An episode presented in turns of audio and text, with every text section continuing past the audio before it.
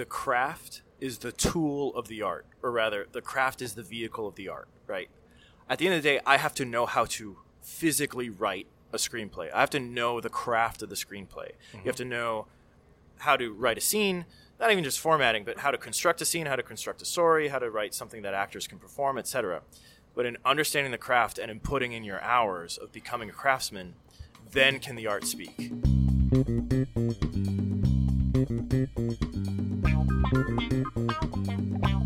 Welcome to the first episode of Pancon Podcast of the calendar year 2022. And I'm just, it is such a sight to see Nick talking into his ball tickler again. It is, I am absolutely, I am ecstatic to be back. I am fucking, wow. Wow. You're feeling that, that good about it? Whoo-wee! This is the first podcast I think we've ever done on a Saturday. Oh, yeah? That just proves how important you are. Oh, wow. Well, that's nice. Yeah, you're kind of a big deal. I appreciate that. Yeah. And uh, our our guest today, I'm going to introduce the guest. My good friend, friend since we were seven years old, Oh, probably maybe five or six. Five? Kindergarten is five. kindergarten. We met in kindergarten. We had matching haircuts. We were the best of friends. And now, at a very old age, at a ripe age, we are still friends. Ripe. My friend Nicholas Zayas, everyone. Hi, everyone. We still don't have any sound effects because Nick is cheap as fuck, so I'm just going to keep on just. We're, go- we're going to have to uh, just distinguish the Knicks here. Yeah, I'm just going to have to keep on. Oh, well, Mr. Jimenez. Mr. Jimenez. Mr. Jimenez and uh, Nicholas Zayas. Welcome to the show, Mr. Zayas. Thanks so much, man. Ni- Nick, shockingly, is actually a listener of this podcast. Yes. Yes, I, I, was, I was telling the other Nick earlier that. It's Mr. uh, Jimenez. Mr. I was telling Mr. Okay. Jimenez earlier that uh, Pancon Podcast got me through a lot of the worst of quarantine in Los Angeles because there was something very cathartic to hearing. whoa, whoa. Chef Mike almost fell over. I've fallen. We almost lost. Nick set me up for failure. I got it. That there was. Oh, thank you so much. Uh, it's Mr. Jimenez. Yeah, you're right. that there was something very cathartic about hearing Chef Mike just rant and rage Yeah. every week about the um, intricacies of you know the, uh, the the hard things that happen when you're trying to keep a restaurant open during a pandemic. Yeah. And for some ha- reason, your rage felt very cathartic to me. I love that. yeah. My rage is a lot of people's rage, I think. I, I told Nick that uh, you're like the Rush Limbaugh of uh, of chef podcasts. Wow. Yes. I don't know if I'm flattered or incredibly Or disgusted. insulted. Yeah. I'm just- I love it. yeah, no, no shit. You love it. I believe disgusted. it. Well, Nick, let's cheers. to the first brother. day of 2022. I know, man. Let's do this right. We are. Uh, I am several cocktails deep already. We just finished a service. Um, not just okay, because I'm several cocktails deep. It's been quite a long day, and I'm very excited to sit with my good friend. And actually, I have a small story before we get into your life story, which I was part of some of your life. Yes. So this is during quarantine, I believe, and I'm pretty. I- I'm pretty stoned. I'm sitting on my couch, and if you listen to this show enough, you know that I'm I'm a sci-fi guy and I'm a Trekkie, right? And the previous time that Nick had visited Ariat with his parents, which I love dearly, they're two of the sweetest people that you will ever meet, um, was probably a year and a half prior to that. Yeah. Yeah, and um, yeah. you It was in 2017. Wow. Wow. You said, you know, I'm I'm writing for this like little sci-fi show. You know, we're working on it. It's like thing. I said, oh man, that's cool. You know, sci-fi show. That's what. Yeah. Didn't tell me anything else about it. So I'm sitting on my couch, pretty stoned. I watch an episode of Picard. It was a great episode. Then it says who wrote the episode, and it says Nick Zayas. And I go, wait a second. So I pause it. I rewind it. I watch it again. I go, Nick Zayas. I mean, like that's like a not a common name, Yeah. you know. And so I remember I took a picture, and I, I know there's a three hour time difference, so Yeah. I was anticipating that you were awake, and I sent you a picture, and I go, hey, fuckface, is this you? Oh yeah. And you were like, yeah. And I'm like, what the fuck do you mean? You wrote an episode of Picard and you didn't fucking tell me. And then your response was a, pi- a picture of the back of Patrick Stewart's head. Yeah. He was sitting in the chair in front of you on set. And Yeah. I was pissed. Yeah. I was pissed. I am, because I'm a Next Generation fan very deeply. I grew up on that show. I still watch it because it therapeutically puts me to sleep, engage always. Oh, means man. just go right the fuck to bed. Total comfort. And it's like, and then uh, my friend that I've known for fucking over thirty years wrote a show with this guy that's a fucking legend. Yeah, man. It's it's uh it's a dream come true, dude. It's it's crazy. It's my dream come true, and I, nothing even happened to me. Yeah, that's funny. Yeah, man. Fuck. You know, it's funny because um, actually, I think it was 2018 probably when I saw you. It was probably like a Christmas in 2018 or 2019. But um, yeah, you know, my experience so working on Star Trek was interesting. So I worked on Star Trek Picard for the last two seasons, right? And um, There's only two seasons, right? there's only two seasons. There's going to be a third, but uh, but uh, I couldn't join them for the third. okay. Um, but uh, there's something fascinating in working on Star Trek and telling people that you're working on Star Trek, which is you start to discover how many people you know Yeah. are Star Trek fans. I have this theory that within any group of five human beings in the world, at least one of them is a Star Trek fan, and Yeah. you won't even know it. I believe it. You just say, "Oh, I, oh, I'm working on Star Trek Picard," and the most random people, their eyes will light up, and they're like, and everyone has this deep, especially in our generation, this deep emotional connection to why they're a Star Trek fan. Yeah. For me, I watched Next Generation with my father, Same. my grandfather, and my uncle, like every Saturday night, because we had Saturday night dinner at my abuela's house, right? And then w- the guys would retire into the other room, and we'd watch Next Generation. Amazing. And there's something to the character Jean Luc Picard being this um, kind of like the safest human being that you could ever like feel that like if Picard is your captain, you for some reason you suddenly feel safe. Oh, right? you're safe. right? You're good. and I just remember, you know, my dad is like a a um, a bald guy, kind of like Patrick Stewart. So I remember being a kid and and just like transposing like Picard to my father, like thinking of like when I see Jean Luc Picard, I would just immediately just like project my father onto that character, right? So so lots of people have these very deep nostalgic emotional connections to this series and that character, and it's been a pleasure to see people's eyes light up, right? working on the show. Now, then, it's also terrifying when For sure. it's you and the laptop, and you're like, I'm about to write an episode of Picard. I'm about to write the episode of Picard where Jean Luc Picard steps onto a Borg cube for the first time since. Heavy. Um, yeah. Heavy. Yeah. That's heavy. Yeah, if you man. know, start. We've lost so many people. So many people have already tuned Yeah, out. goodbye- goodbye, The, folks. the other four, you said one of out of every five. Yeah. The other four have tuned out, and they're not even paying attention. I bet you we have a Star Trek fan in Salina, Kansas, though.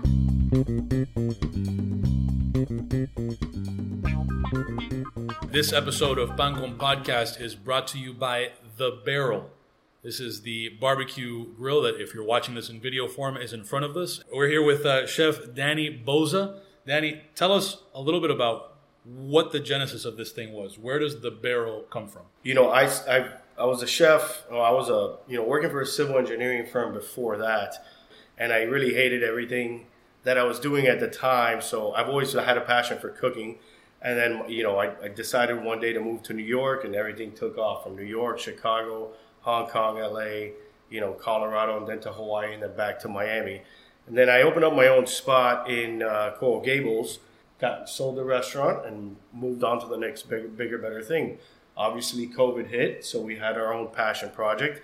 It started because uh, a, a friend, was now a, business partner, Diego Londoño, approached me to do a menu for his coffee shop. And I said, you know, let's go to Colombia. I gotta see the tree. I gotta, you know, feel it out, get a little inspiration.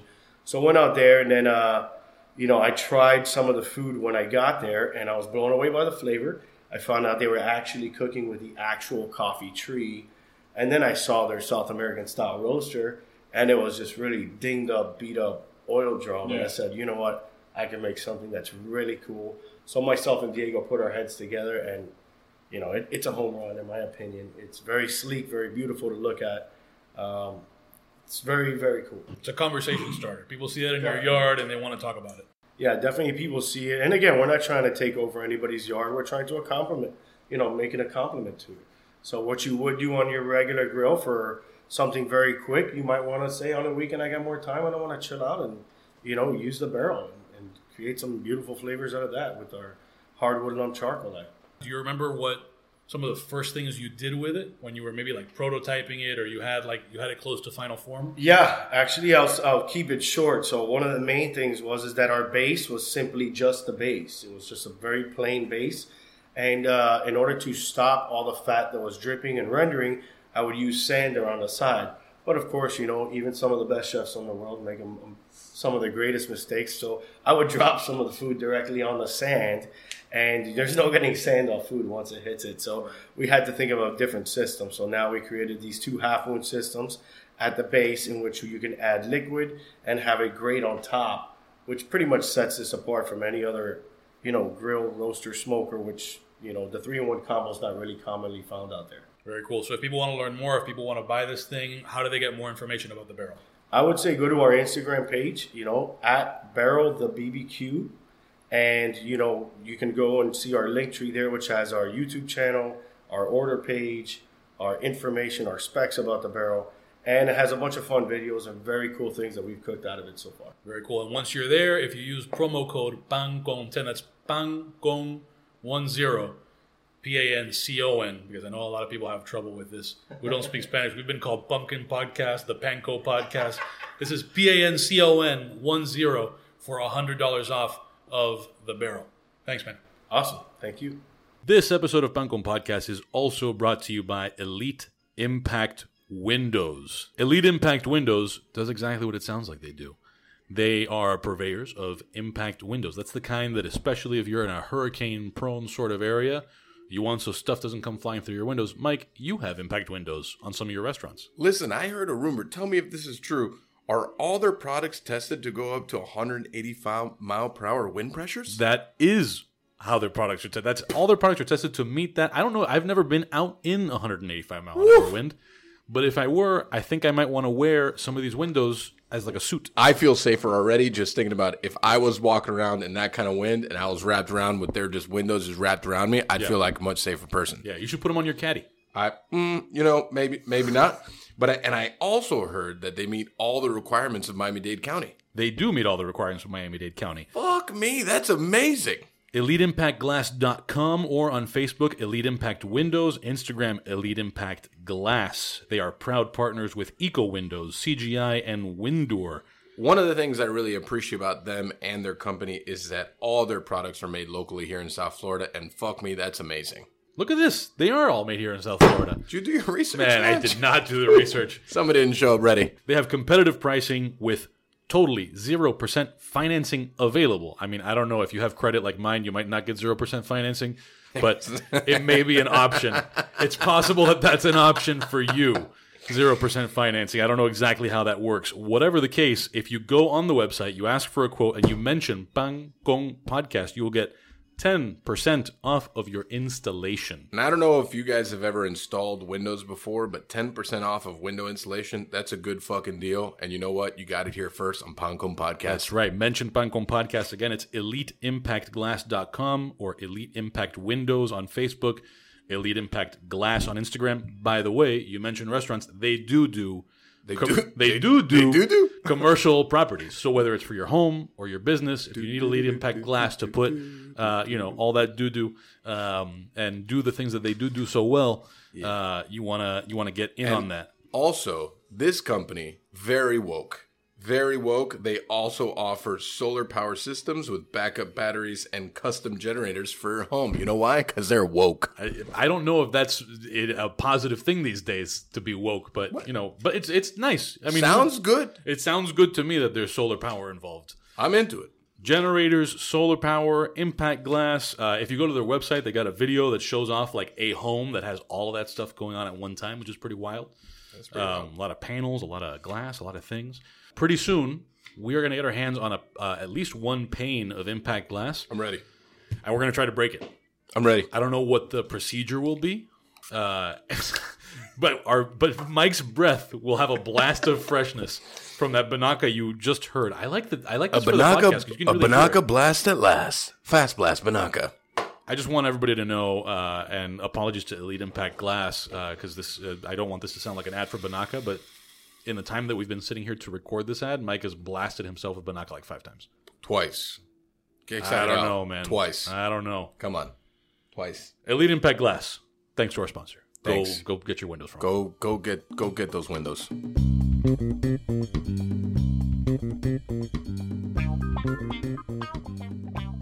I don't. Nick, is we your still- sister a fan of Star Trek? She was in the same boat I was, so she she watched all of it. Yeah, but she didn't like it. Exposed. She's exposed. She was exposed. Yes. And like the idea of Jean-Luc Picard getting back onto a Borg cube like that, that is, I am petrified of that. Yeah. Can't lose him again. Yeah, no, definitely. And so it was Can't lose him again.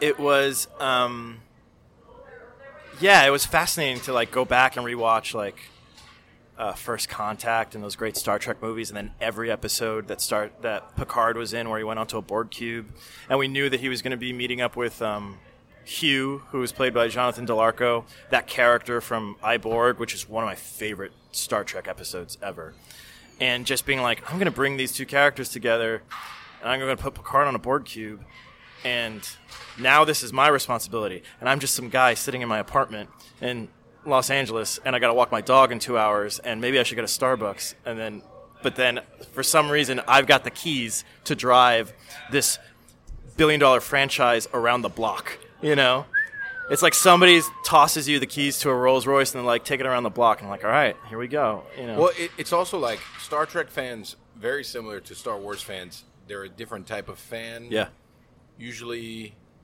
but they are similar in their dedication to being a fan. yes, And me, as much as I love Star Trek growing up with it, I'm a fair weather fan in comparison to the real Star Trek fans. oh sure, yeah, like the real Star Trek fans are fucking like they know things that I could never know and I will never know and I'll never take the ni- the time to know and they know them all. yeah, oh so yeah, it's like a lot of stress.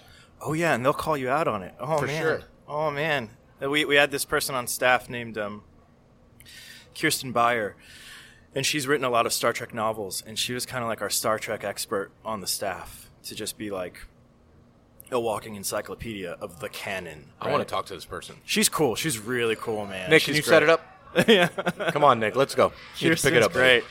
But um, yeah, the fans are devoted, and and there's people who have, like, I even I mentioned my deep emotional connection to it. There's millions of stories of people who have their own deep, com- um, like, it's tied to their identity. People who speak Klingon, people who just, um, you know, and people who. Uh, who just adopted the ethos of Starfleet too. Yeah, like well- people who, I mean, I recently, just recently, I found a copy of Gene Roddenberry's Bible for um, show Bible for Next Generation.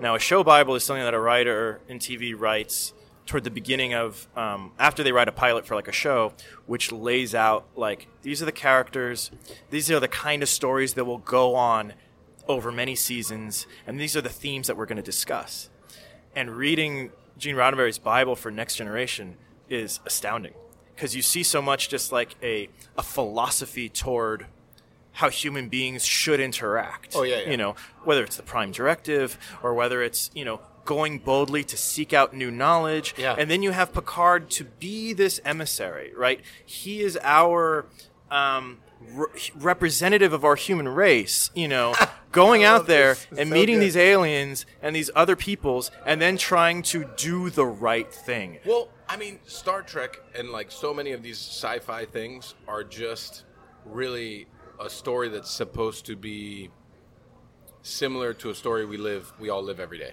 Yes. Right? It's supposed to be similar to our regular everyday life. It's just a very space-oriented version Yes. of what we live every day.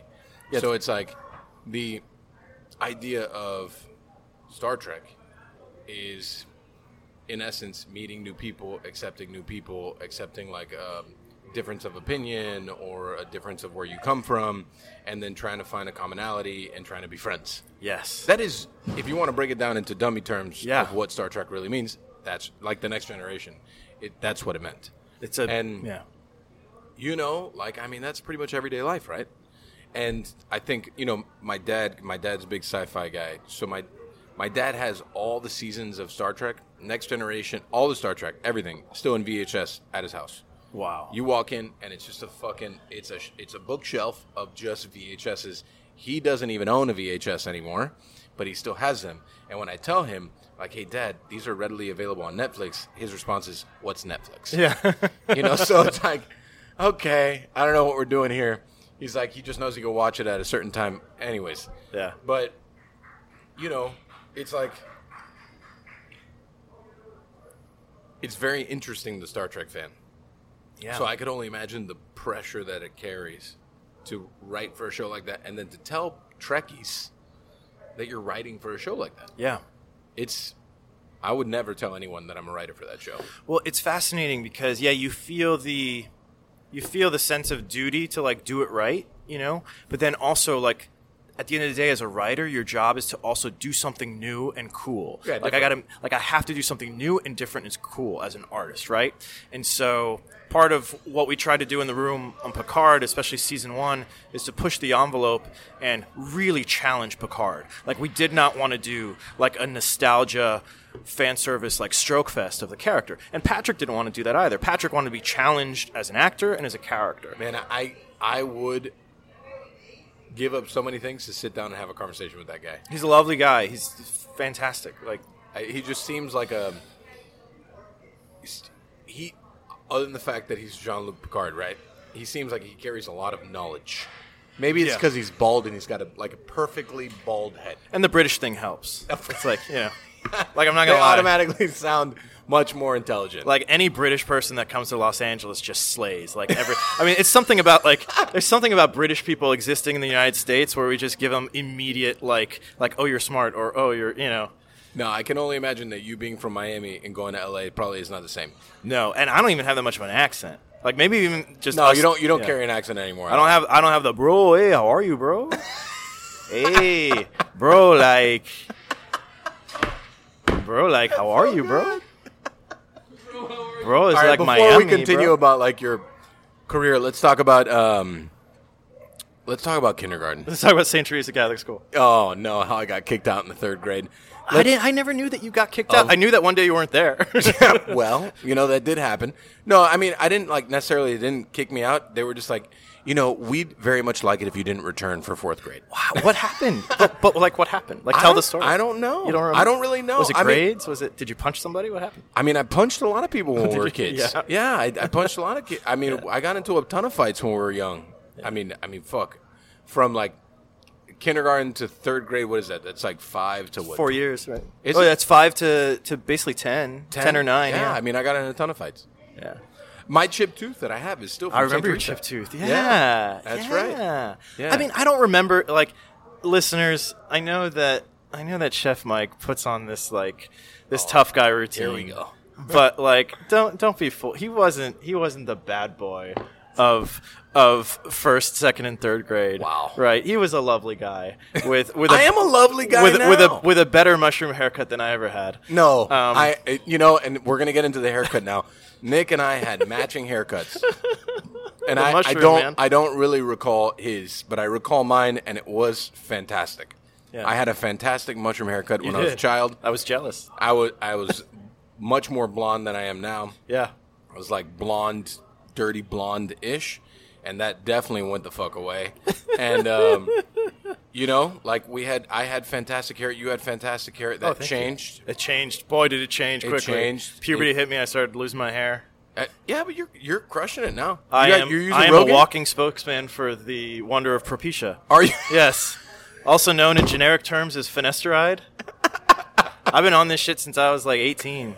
Shut the fuck up. Yeah, and you know what? It works. You know that's half your life, eh? it is half my life. Yeah, it's half If your life. I can't have children at some point one day, it's because there must be a side effect of taking Propecia since you were in high school. Man, so you've But- been using you've been using basically uh, hair product to keep your hair thick since you were 18. Yes. And, Wow. I, and I actually think it's worked because I'm 36 now, and people say you got a good head of hair. I'm like, thank God. I've, well, I've never, I've never, I've never. I, I- I still have a lot of hair. You do. That's maybe not like it. I, this is finely coiffed hair. Oh, thank you. Thank Your you. hair is finely coiffed. My God. Yeah. Thank you. You have no idea how much of a uh, compliment that is because I've Wow. I've had a I've had like a I've had un complejo about my hair No shit. ever since I was a kid. Wow, we're getting so deep, and we're I still know. talking about kindergarten. I know. So- no, seriously though, I hated my mushroom haircut. It got in my face, and I always thought like it looks wrong. really? Yeah, dude. I really didn't give a fuck. And fuck. then here's Mike Beltran with his perfect, his perfect mushroom, Yeah. and his devil may care attitude. Yeah. Oh, well, you know, Cheers. we only live once, right? I mean, I was 10. I was a wild child. Yeah. So we went to kindergarten, middle school. Well, you, uh, we didn't go to middle school together. Middle, went to middle school in Miami. Went to high school together. Yeah. Columbus. We both went to Columbus. Uh, graduated in 2003. yeah. We're dating ourselves super hard there. We're Hey, almost man. at our 20 year reunion. Yeah, Oh Jesus! Yeah, next year is twenty Yeah, years. next year. How did that happen? it's a lot. It's a lot. Lots happening. My Um, God. And then, then what happened after high school? So I graduated from high school, and I knew since I was like twelve or thirteen, I knew I wanted to do TV and movies. And so I graduated from high school, and I went to Florida State to go to the film school, specifically to go to the film school. It was between Florida State and NYU, and then I visited, and I got into the film school at NYU, and I visited NYU, and I was like, you can. You can get very poor going to NYU, like yeah? yeah, like um, it's expensive, and I knew that like having to be scrappy and be a college student and pay for your own films in NYU, that's I, when Florida State is offering me to go there for free. Right. And there was a thing called Florida Prepaid that I don't even know if it exists anymore, but you know, Does it, Nick? Uh, Florida Mr. Prepaid? Jimenez? Yeah. It does. There's Mr. a- Jimenez says that it still exists. Yeah, Florida so- prepaid college still exists. Everyone. Yes, the program to pay for your kids' college, like as they're growing up. Anyway, so I went to FSU practically for free. I didn't get into the film school um, my freshman year, but it doesn't start until your sophomore year. So you have like this one year as a freshman to try and get in for when it begins next year to transfer in, right? And during that year, in my freshman year at Florida State, I hung around the film school. I volunteered on a lot of film student sets. I made friends with the faculty, and I just worked. And um, I wrote an essay, and I had an interview, and I got in. And then I went to film school, and it was a uh, it was a great experience, an interesting experience. Yeah, man. Uh, explain why interesting. So film school. If you're listening to this, listener, When, when you say Yeah. that, okay, Yeah. break down film school. Like, what are we doing? Are we writing? Are we are we producing? Are, are, do you do you pick an avenue to go into? So at Florida State, I was in the BFA program, the bachelor program, and that program is very much a general like you do everything. Mm. You write your own films, you direct your own films. You're you have to be cameraman for a film. You have to hold the boom. You have to be a grip. You will do everything by the time you're is out of a there. grip? A grip. All right. So a It grip. sounds super naughty.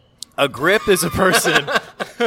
a grip is a person on a film set that um, carries things. Basically, they set up. Uh, they set up. They don't set up lights, but they set up the rigs to like hold the lights. They set up any rigging for the stage. Any um, anyone that has to anybody that has to be physical muscle Blue collar work. blue collar union work. Everything in Hollywood is union work. I'm a Yeah, member of a union. I'm a Writers Guild. Um, it's a bit of a bougie union, you know. Like Yeah, yeah. I'm not carrying anything other than my laptop, right? But um, Fuck you guys. Hollywood is a You struggle by yourself, bitch.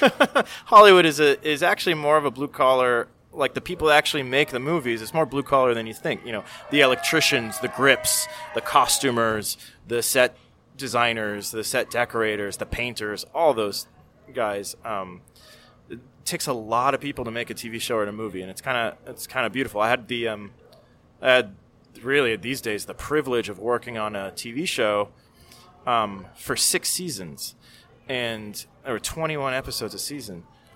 That Go was a show. That was a show called Major Crimes, which was on TNT. It was a spinoff of The Closer. But um, man, when you know that you have year-round employment in Hollywood and you're doing 21 episodes a season, and you know that you're getting like two season orders at once, like lots of people retired after that show. Like it's not shit. very often in Hollywood that you can get like steady employment. It's not nine to five; it's more five to nine than nine to five. But um, but the job security is great, and I don't even think that exists anymore. well, I mean, the world of like television has changed completely, right? Ch- change We'll- we'll completely. into yeah, we'll get into We're that in the next jumping- we're But- jumping the gun. So I'm in film Nick. school. So you asked what's cool Right. about film school. What was great? If you're listening to this, listener, and you're wondering, like, should I go to film No school? No one listens to this, but All go right, on. no one listens to this. Uh, but if uh, if you're wondering if you should go to film school, um, the answer is maybe. I don't know, but I uh, I got value out of it because film school is all about learning how to work with people, right? There are 30 kids in our class, and these are the 30 students in which you have to make your project and their project and everyone's project. So you quickly have to learn how to collaborate. And filmmaking is all collaboration, right? Um, and so you learn a lot of a lot of valuable lessons on how to work with people that you may not agree with and you may be creatively completely different people with strong opinions but you have to work together right Daily life, eh? i know right Yeah. And um, so that was cool and interesting and you get to run around with a camera and what was great about florida state is that they pay for all the equipment right even the film and i think i was like the last Oh. public class school, right? yes Yeah, yeah. the Florida State Seminoles, um, and uh, I uh, I know nothing about the football, so Yeah, so, no, so I got it, I So know. I am neutral. I don't give a shit. Um, but uh, I think I was even the last class to shoot on film, which was fascinating because now you just do everything digital with video. But we actually had to um, load film and shoot on Super 16, which was great. So like, you know, anyway. But uh, I was in film school for about uh, two and a half years. So I graduated December of 2006, and then it was immediately like, all right, now's the time. Let's go to let's go to Los Angeles. Let's go make our dreams come true. You know. So I uh, 2006? 2006 December. Fuck, man. Yeah, It's a long time ago. it was a long time. I guess so. Uh, I mean, yeah, this January is 15 years that I've lived in Los Angeles. Wow. Yeah. You look like you're from Los Angeles. Oh, now. thank you. Yeah, what is I it? mean- Is it the loafers? Is that it? No, well, the loafers with no socks for sure, Yeah, which man. I bag on them every time I see them for that. And then it's the, the shirt, the buttons, and the things. They only sell those in, on the West Coast. Yeah. And it's also the jacket that's not needed right now. I know. But Nick still. But it goes with the outfit. It, No, I'll tell you. As a 14 year old, like one of the movies that created my personality was the movie Swingers. You ever see Swingers? Oh, of course. Right. yeah. That movie hit me hard as a 14 year old. Yeah. And and uh, suddenly I'm. Uh, Nile with the save. Double fisting 2022. We're ready. We're Um, prepared. So yeah, so I uh, I made it a goal to, to live my swingers life in Los Angeles, and now I do. I hang out at the 101 coffee shop where they shot the movie. I Oh, go. I'm friends with jazz musicians. I go to listen to you know swing music, and um, I wear um, retro inspired uh, clothes. Isn't it living the dream, how- man. How things that we've grown up with, that we kind of admire, shape who we are as adults. Yeah. You know, whether it's like things that we read, things that we watch, things that we listen to. Like it's, I think it's fascinating, like how that influences us from a young age to like our older age, and then you kind of like dial back to that when you get older, and you like check back and like, yeah, I still like that shit, and you still fucking go back to it. And it's like, find it intriguing because even though we we evolve, we still know that thing that we really much like. You know, like uh, I find that super interesting about humans in general. Well, even just like as artists, because like you know, as artists, we constantly have to mine mine the field of our own soul and our memory and our lived experience. Wow, mine the field of our own soul. Yeah, man, you like that? That is that's a T-shirt. I'm a member of the Writers Guild. That's our first T-shirt of 2022. That that we'll is never union make. work right there. That's oh, is that union work? Soul Miners Against the World. Soul miners against the world. Got it. Got it. But yeah, man, but it's true. Like when I sit down in front of a computer to write a story, the audience, and you know this because you're a chef. The audience, whether you're people say. whether you're tasting, you know, a steak or whether you're watching a film, the audience is, has a has like a smell test where if it smells bad, they spit it out, right? So if you're watching a movie or a show and something feels like bullshit, like that wouldn't happen, immediately the audience is like, that's bullshit. Like a human being would never say that. This Wait. would never happen. Time out. But there's also movies now that are created to be bullshit. Nick, Like what? label some of these movies that you watch with like the nuns fighting velociraptors and shit. No, hold on. That's that's. Mr. Jimenez, please chime not, in. We're not talking about parody here. Yeah, I mean, but it's built to be bullshit.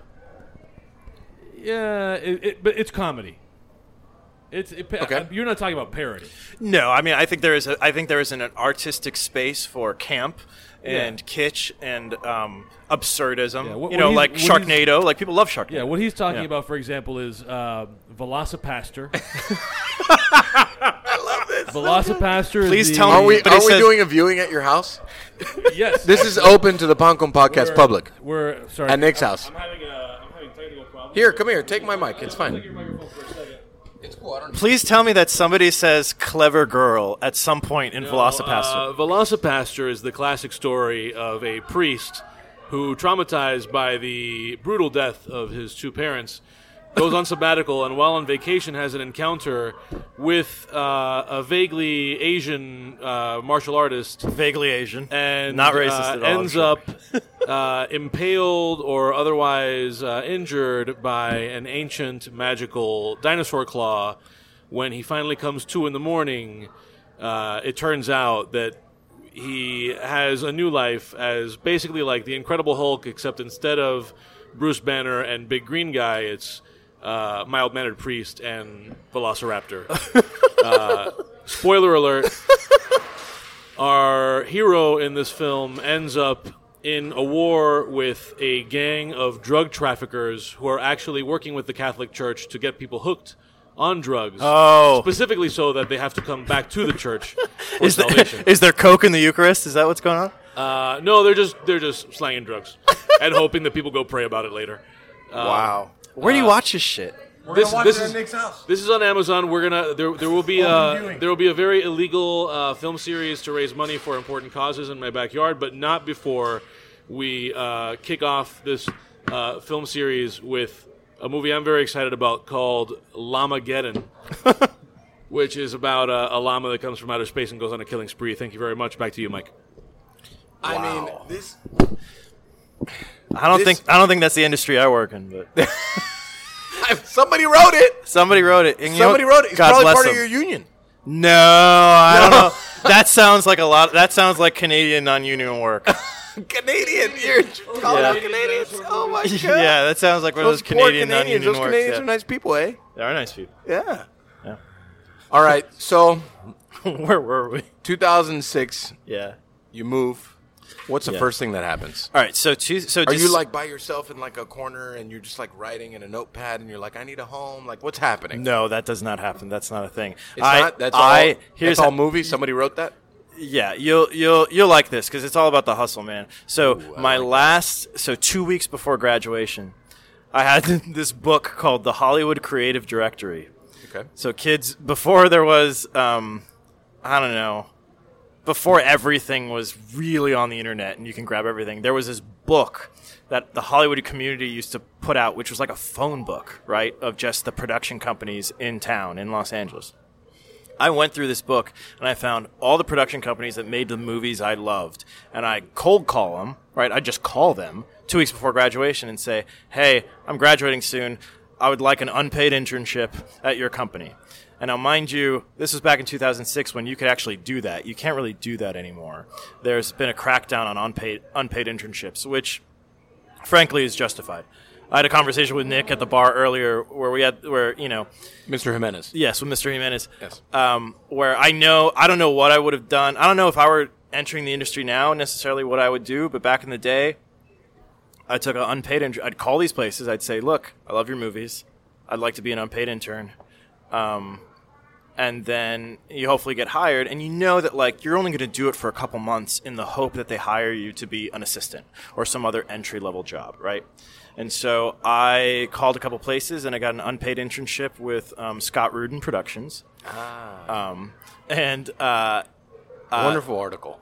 oh yeah so i sent mike the hollywood reporter article We'll get- we'll get that we'll get We'll get to, there- we'll we'll get get, to to that. that i don't even know how much i can say i'm still held under an nda but um uh but at the t- but I will say- Juice. We got juice, Juice, here. right? Yeah. Um, so I got an unpaid internship with Scott Rudin in his LA office, and I also had one with George Clooney's company, Smokehouse. That was only for a couple months. But here I am, 21 years old, moving to Los Angeles, um, working in George Clooney's office every Tuesday and Thursday. How stressed was your mom? Um, you know, my mom was stressed, and and yet best. and yet thrilled. Oh, yeah, I because believe it, I believe it. she's wanted nothing more than for me and my sister to like achieve our dreams because in her mind, you know, we're both geniuses, right? And the world is just waiting for a genius. My mother says the same thing, and God bless is she wrong. And so, um, so my mom helped me, you know, find an apartment and stuff like that, you know, all through Craigslist and whatnot, and calling Yeah. people in LA. Um, but, uh, but I think she was happy that I was going out and finally doing the thing that I've been wanting to do for like eight years, you know, Yeah. since I was a kid. Um, and then before I know it, I'm I'm working in Scott Rudin's office in LA. And for the casual listener, Scott Rudin is a legendary movie producer. He produced The Firm, Clueless, Sister Act, the Addams Family movies, and then coming into the 2000s, he did There Will Be Blood, uh, No Country for Old Men. He produced a South Park movie on Broadway. He produced Book of Mormon. He produced Fences with Denzel Washington. He won the Oscar for No Country for Old Men.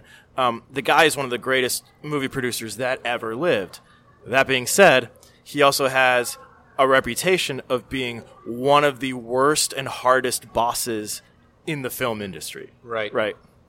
And um, Harvey Weinstein was like the Wario to his Mario, but where Harvey Weinstein was a, you know, sexual abuser, Scott was not that. He was just a um, incredibly demanding and difficult boss. They've made movies about him. They made the movie Swimming with Sharks, which was partly inspired by him, and a lot of like Devil Wears Prada.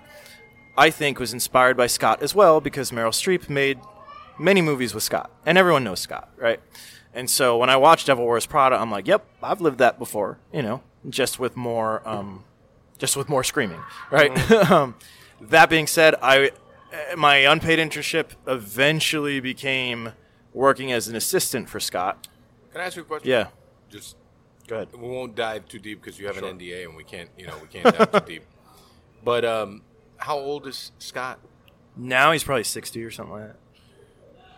I mean, do you think that the time that he came up in the industry was probably very different? Oh, brother, yeah. He he came up. He didn't even go to college. I think he, I think he didn't even graduate high school. At the age of like fifteen, he was working for like the angriest New York theater producers. Right, right. At the time, right. At the age of twenty four or twenty six, he was he was like the president of production at Fox. He was the executive on Die Hard, right? And you Die can f- Hard? yeah, Best Christmas movie of all time. definitely. Yeah. Um, and Merry um, Christmas, Nick. Merry Christmas, Mr. Jimenez. He and Joel Silver and like Amy Pascal, they all like worked together back then. Back then, Hollywood was a wild west, you know, and it is a, and he worked for Larry Gordon as a producer. And I think Larry Gordon and Barry Diller and like these guys are massive, not only producers, but media moguls. And they're probably not the easiest people to work with. The ecosystem of working in Hollywood was Wild West Yeah. and hustling, right? And um, and I think our day and age right now, right now, the culture is having a conversation of is this type of work culture safe and is it right? You know, and uh, all I know is I I took the job of working for Scott Rudin because I understood because it was legend and known that if you work for Scott and if you last six months to a year, you can get any job after that. And I worked there for four years, and I can tell you that every meeting I've taken up until this year, when these articles came out, um, every meeting I've taken, everyone just wants to. Everyone wants a Scott Rudin story, right? Everyone wants to know like what my experience was, and I gladly tell them. And I know that like working there, um, I was a part of some sort of like Hollywood legend, right? Right, right. And um, I think uh, this year, and with all these articles that have come out in the Hollywood Reporter, people are having the conversation of is this abuse of your assistants? Is this ecosystem of you're lucky to have a job if you just buckle down and work for difficult people, you will earn your place? Is that a valid? is that even a valid um, uh, th- like philosophy for a work environment. And um, I think that now, as a culture, we're saying like no, you know, it's that it's an unsafe work environment. But I'll tell you, at the time when I was coming up, like that's just part of the ecosystem, you know, and so it's a systemic problem more than just one individual. And I I would tell myself like, look, I'm worried. I'm going in the office at 6 a.m. I'm leaving at 8 p.m. I'm working for um, a very talented but very challenging movie producer, and I could be working for another asshole who is making shitty movies. But right now, I'm working for a difficult boss who's making the next Coen Brothers movie, the next David Fincher movie, the next Wes Anderson movie. You know, I mean, I, I think that the real question to that is like, do you think that he was programmed from how he came up to treat people a certain way? yes, Yeah. Yes, I think he's a product of his en- environment, and I think he's a product of the ecosystem. And I think that people in the generation We're, we're not Yeah. talking about Harvey Weinstein. No, Harvey Weinstein raped people. Like Scott Rudin never raped anybody, but Scott Rudin was a um, he was a very challenging boss. And in the articles, there are allegations and stories of and, and yes, he, you know, throwing things and um, of course yelling at people and whatnot. And there are reports in those articles of the times in which he actually made contact and hit somebody with the cell phone he was throwing or whatever. You know, Oh, I mean, you shouldn't make contact. always go up against the wall. You always throw things up against always the wall. throw a thing against the wall. Yeah, but um, but at least working there when I was there, you know, you kind of, I knew that going in, right? It's like I made the deal. The whole movie Devil Wears Prada is about this, right? So if anyone is, um, I need to watch this. mo- I've never it's a great, seen, great movie. I've never seen this movie. All movie of Devil Wears Prada is Anne Hathaway knows if I Mr. Jimenez, have you watched this movie? Uh, parts. Nick is saying that uh, Mr. Jimenez is saying that he has watched parts of The Devil Wears Prada. Yeah, and Devil Wears Prada is a great movie, but it's all about like you. If you understand that you are working for a very difficult person, but if you survive long enough, then people will. It's a medal that you can wear, right? And so for years, I wore my four years at Rudin as a medal, and now sometimes it feels um, like you uh, Detrimental. it feels like I won a medal to a war that never should have been fought, right? I don't know. I mean, I feel I feel a certain way about that.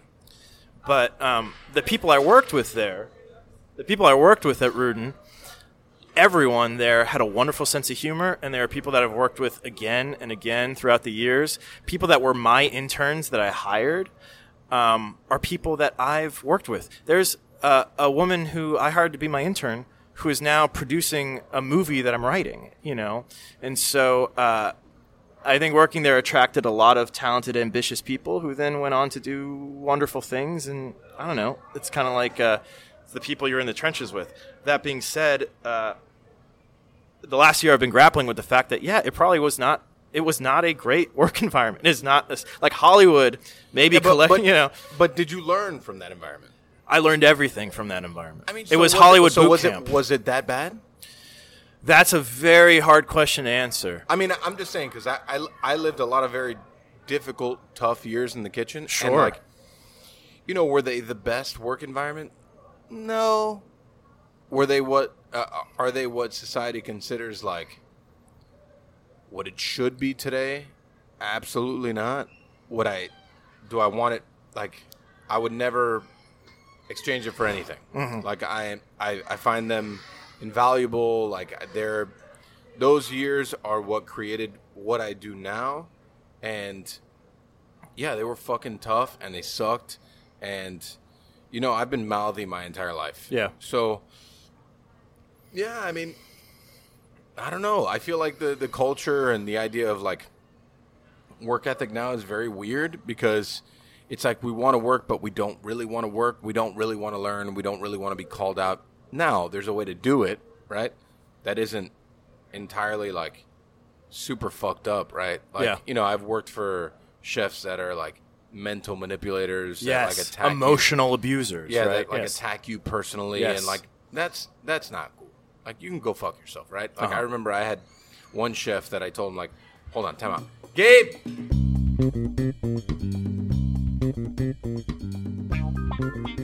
Cuba Decide is getting a little free ad space from us. This is us uh, giving back to Cuba.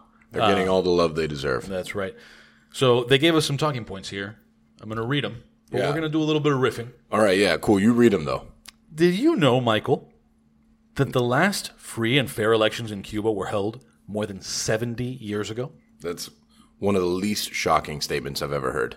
Too many years. Yeah. Cuba wants to change. Cubans deserve to be free citizens with equal opportunities for all. Cuba Decide is a citizen initiative that is working toward a prosperous and happy Cuba where all citizens are equal under the law and have equal access to opportunities for improvement, a democracy in which our right to choose and be chosen is respected. Mike, you, we had Rosa Maria Paya, uh, founder of Cuba Decide, on the podcast. Um, you know, and, and it, it's a topic obviously that uh, is is important to the two of us, and you had a lot to say about um, how the being denied those rights all this time plays into your mission uh, Sure. with Ariete and Chugs. Talk a little bit about that. Yeah, I mean, I think the the fact that we haven't, as I think a community, as a culture, as being Cubans and Cuban Americans, the fact that we haven't had an opportunity to grow, haven't had the opportunity to progress and to be really who we are, has really shaped a lot of what I decided to like my personal mission to be, and meeting people like Rosa Maria and like several others like her in this process have nothing but uh, solidified that that goal for me, and to know that. I think one thing, I think it, it also happens a lot in our like in our age group, um, feeling like you're alone in that process, feeling like that you you're the only one that kind of feels, uh, I guess, a sense of being lost, um, because you don't really know where you came from, why you're here, all those things. But in reality, there's other people living the same kind of life, and not only living that life, fighting to change Right. what history has um, just kind of made it to be so, right? Because it's like 70 plus years without free election. After a while, people just forget that there was ever a free election and that things should be a certain way. And there's other people fighting that fight to make sure that this doesn't stay that way. Right. So, like you said, there are people who are fighting to make sure that it doesn't stay that way, and that's one of the kind of uh, not a paradox, but one of the contradictions, right? That we've been shaped by this reality that none of us want to see continue. Uh, so, Cuba Decide is a wide initiative that includes Cubans on the island and around the world, along with international friends who together work tirelessly to achieve a peaceful change. They fight for a democratic Cuba and are closer than ever to achieving that goal. So, what's the strategy? It's the peaceful mobilization of Cubans and the international community, putting pressure so that the people can live in a democratic system and be free. You can follow Cuba Decide. That's Cuba Decide. It means Cuba decides in, in Spanish. Cuba Decide in all social media platforms at Cuba Decide. It's Cuba, D E C I D E, Cuba Decide, Cuba Decide. To learn more or join Cuba Decide and donate at cubadecide.org slash donations. The funds raised go to train promoters, recharge cell phones, meaning uh, to keep cell phones active and connected to the internet, uh, produce promotional materials on the island, generate international support, and much more. So go to cubadecide.org slash donations. If you put Pan Con Podcast in the memo field in the, in the donations, that will signal to them that that money should go to keeping phones in Cuba connected to uh, the internet. Brought to you by Pig Ink Apparel. Pig Ink Apparel was started in 2012. 2012. It's, it's a, that's an actual statement. It was started in 2012. Um, I was sitting at a bar having a drink, and then I drew this like logo very poorly on a napkin, and I drew a name on a napkin. And the entire purpose of uh, starting this apparel line uh, was because when my family came here from Cuba, the uh, what sustained them financially was making clothes. Okay. So my grandmother, she's a G and like a super hustler, and she got on consignment like a thousand yards of jean, and she bought. She made a deal with a friend. Uh, her and my grand grandfather made a deal with a friend to like pay off the sewing machine, and then they put it in their house. And my uh, aunt, uncle, and mother, with my grandparents, started sewing jeans and then they started selling said jeans. And then from that company, um, my grandmother started a company with my father called H and D Fashions, and we did textiles forever. um, 25 plus years until sadly the company closed. We had um, two factories in the Dominican Republic and one here in Miami. And that's really what sustained my like childhood. I grew up in um, in clothing factories my entire life. You know, like it's a very interesting place to be in. It's like these weird, like gigantic shelves of just huge rolls of fabric, and then these gigantic uh, tables of uh, ladies cutting shirts and then going from one place to the next and then going all the way down this like conveyor belt to like the ones that would sew it and then they would sew it and then they would print it and they would do the whole thing. It's just like what I grew up with. So it was a small thing that in 2012 uh, which I had no business doing because I had like zero money to actually make it like an actual thing. Um, I was like, you know, I just want to come up with some like cool designs that are lifestyle, food oriented, chef oriented, that aren't so chachi.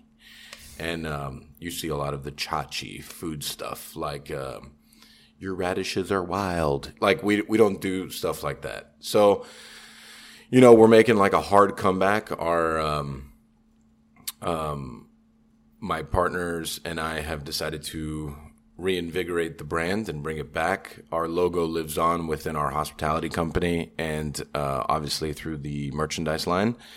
And we just dropped our website within the last three weeks, and we have some great designs that some local guys helped me do. Um, they're all, I think, super dope and you know, it ranges everything from like work shirts. Um, when I say work shirts, it's actually the shirts that my staff wears to work to, you know, cooler designs and nicer fabrics and nicer shirts that you can wear out and kind of like hang out in for the mm-hmm. day. But, you know, Pig Ink has always been like a passion project for me. Um, it's always been something that's never been for money or whatever. It's more of just like the story, and I think it's cool and I think it's fun and um, there's a way to help people within the process too. And I think that you know what we're doing with Cuba Decide and what we've done with other people in the past, and probably what we'll continue to do in the future with donating to charities and um, overall, I, I, think it's I think it's a cool thing.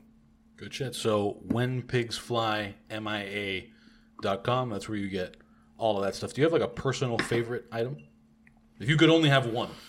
I honestly you only have one for yourself. I, I mean, I think it's because I'm super biased because I love the original Ariete shirt. So the new shirt that we're dropping for, um, you know, Cuba Decide is probably my favorite one that I wear the most.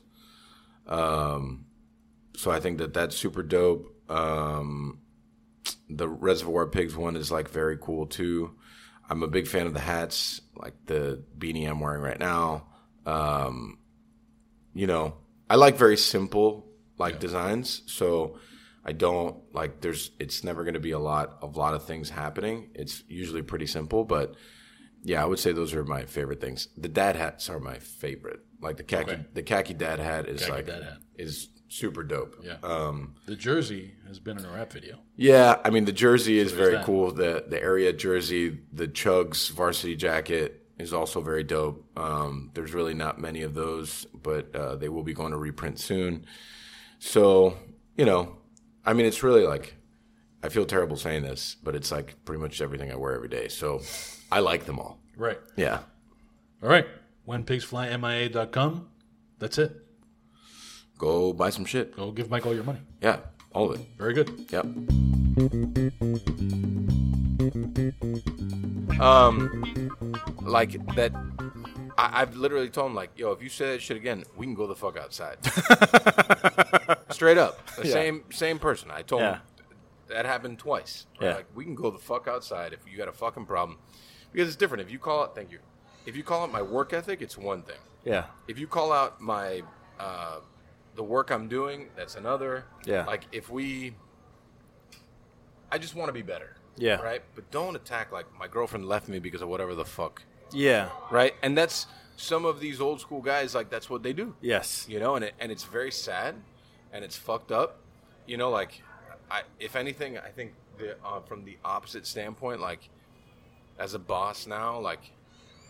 People's personal lives I hold very dear, and like I want to help them, and I want to be there for them, and like if they're going through a tough time, if they're going through a thing, I want to be there. But on a professional level, I'm gonna hold you accountable. I'm gonna I'm gonna fucking call you out. I'm gonna be very tough. But personally, I'm your homie. Yeah. Like I've always got your back.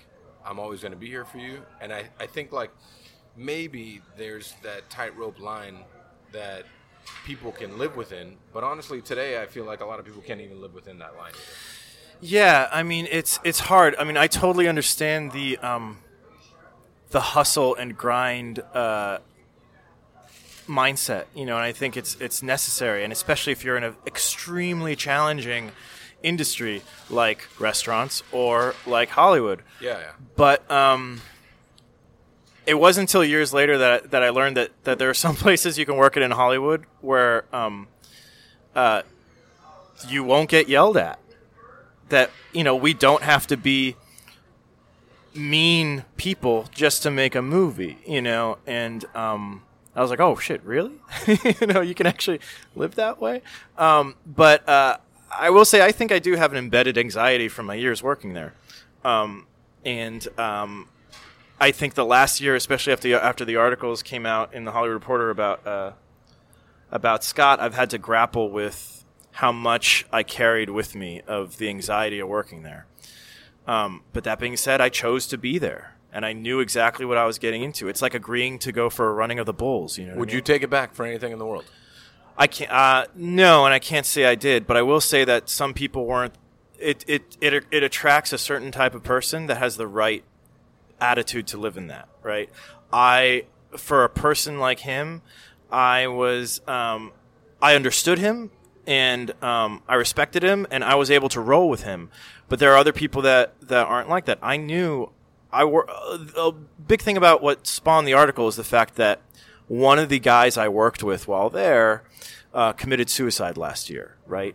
And his twin brother has come out and said um, a part of one of the biggest reasons why this young man killed himself was because of his um, anxiety and his and his time at Scott Rudin um, was a big detriment to that. And it shook me to the core because I was friends with this guy, right? And uh, I see that. I understand now that um, that maybe it's not necessary to have such a high stress work environment when the work itself is high stress enough. Um, but you know, it's a complicated issue because Yeah, I, I- never I- saw myself as a victim. Um, I don't know. I've, I've never I've never seen myself as a victim either. I've seen myself as a product of super hard work. Yeah, but I also think that you know, But I, also yeah. like the other side, right? Like the mental mind fuck, manipulation. Like I never I never stood for it. I would tell people to go fuck themselves. Like yeah, I I mean I don't care. Like call out my work. yeah, Me as a person, I know who I am.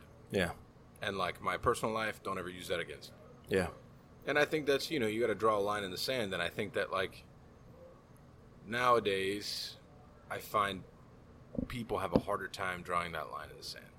Mm-hmm. You know, and it's and it's it's fucked, right? It's like I don't know. As like a boss, I, I find like a very it's like a weird kind of like juxtaposition of like who you should be because you came up to be who you are through a certain thing yeah, and not saying that you yourself would mimic that, but you learn that way. yeah, So then you show that way. It's like, you know, Dave McMillan always says, he's like, be a shepherd and not a Viking. Hmm. Right? And I say that shit all the time. It's like, but I struggle sometimes. Like the Viking in me comes out like super hard. Because all we care about is excellence. All we hmm. care about is like the truth of like what we're doing, the standard that we uphold, the um, you know, there's a lot of like passion. It's the same thing. Any creative is very similar, right? Any craftsman, any artist, that they're very like serious about what they do. So then when you have to give what you do to other people to execute several times in a day, it's like I can only imagine as someone that writes, you say it a certain way in your head, yeah, and then you see someone else say it differently, mm-hmm. and you're kind of like, wait, but that's not how I imagined it being said. You know what I mean? I, I- Yeah. that, I don't know. Is that is that how it would kind of come off? Well, I mean, in, in uh, like I said, filmmaking is a collaborative process. What I wrote doesn't mean anything if the actor can't say it, and more than that, if the actor can't perform it. You know? right? And so, like, everything that that I write has to one day be performed by an actor, and that actor's job is to make it truthful, right? Do you ever write something with an actor in mind?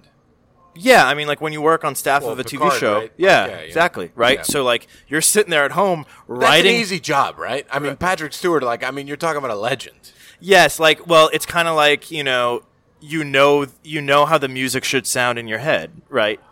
And so you do your job to do it. Um, like you have to copy it. A lot of working on a TV show is being a mimic. You know, like the characters are established. You know the actors, and so you know how the characters speak, and so you do your part. Um, but um, there's something interesting of the experience of writing the episode and then being on set and having to watch the actors bring it to life.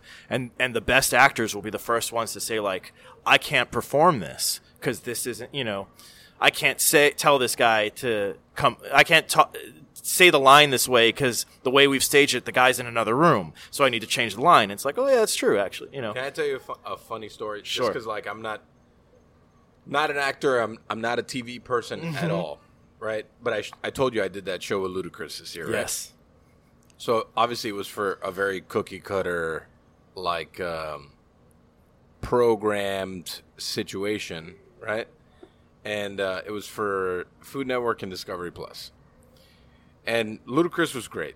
Like all the people were great, but then sometimes they were like, you know, we really would like for you to say this, and I'm like, I just can't fucking say that. I just like I just can't. I can't fucking do that. yeah, And they were like, "What do you mean?" I'm like, "Yeah, I would never say. I I would laugh if you had me say this thing." And they were like, "Really?" I'm like, "Oh yeah, I will fucking laugh if you ask me to say this." And they're like, "Well, how would you say it?" I was like, "I'd probably say it more like this." And they're like, "Cool, then just say it like that." I'm like, "All right, cool, then I'm just gonna say it like that." that's great. And it was like, it was so, it was such a weird experience for me because I had never been in that scenario before. And like, um, Nick and I hang out, right? This is our second time hanging out since you've been in Miami. So, like I told you the other night, um, I did the show on Hulu, and that was like very organic. And it was like, you know, like just say whatever you feel. And, and, and that show was like great. You know, it was more, much more personal and like organic. It's Yeah. perfect word. This one was programmed. It's for a certain type of person, a certain type of individual. You know, I, the only reason I did it is because I thought it showed a different side of who we are. You know, and um, so the idea of someone telling me what I should say Yeah. was crazy to me. Suddenly you're acting. You're not just. And I was like, Yeah. and, I remember I tried to say some of these things that they had me say, and I literally laughed. I was like, I, like, why are you laughing? I'm like, because this shit sounds stupid. like, it sounds so fucking dumb, you know? And they're like, well, we need to say something like that. I'm like, I don't know. I'll say it different, though. I, this doesn't make any fucking sense to me. So that was a very interesting experience for me, and I could only imagine, like, on a much more, I think, like, uh, focus level of like Yeah. this is a show and this is actual acting. Yeah. how that would feel.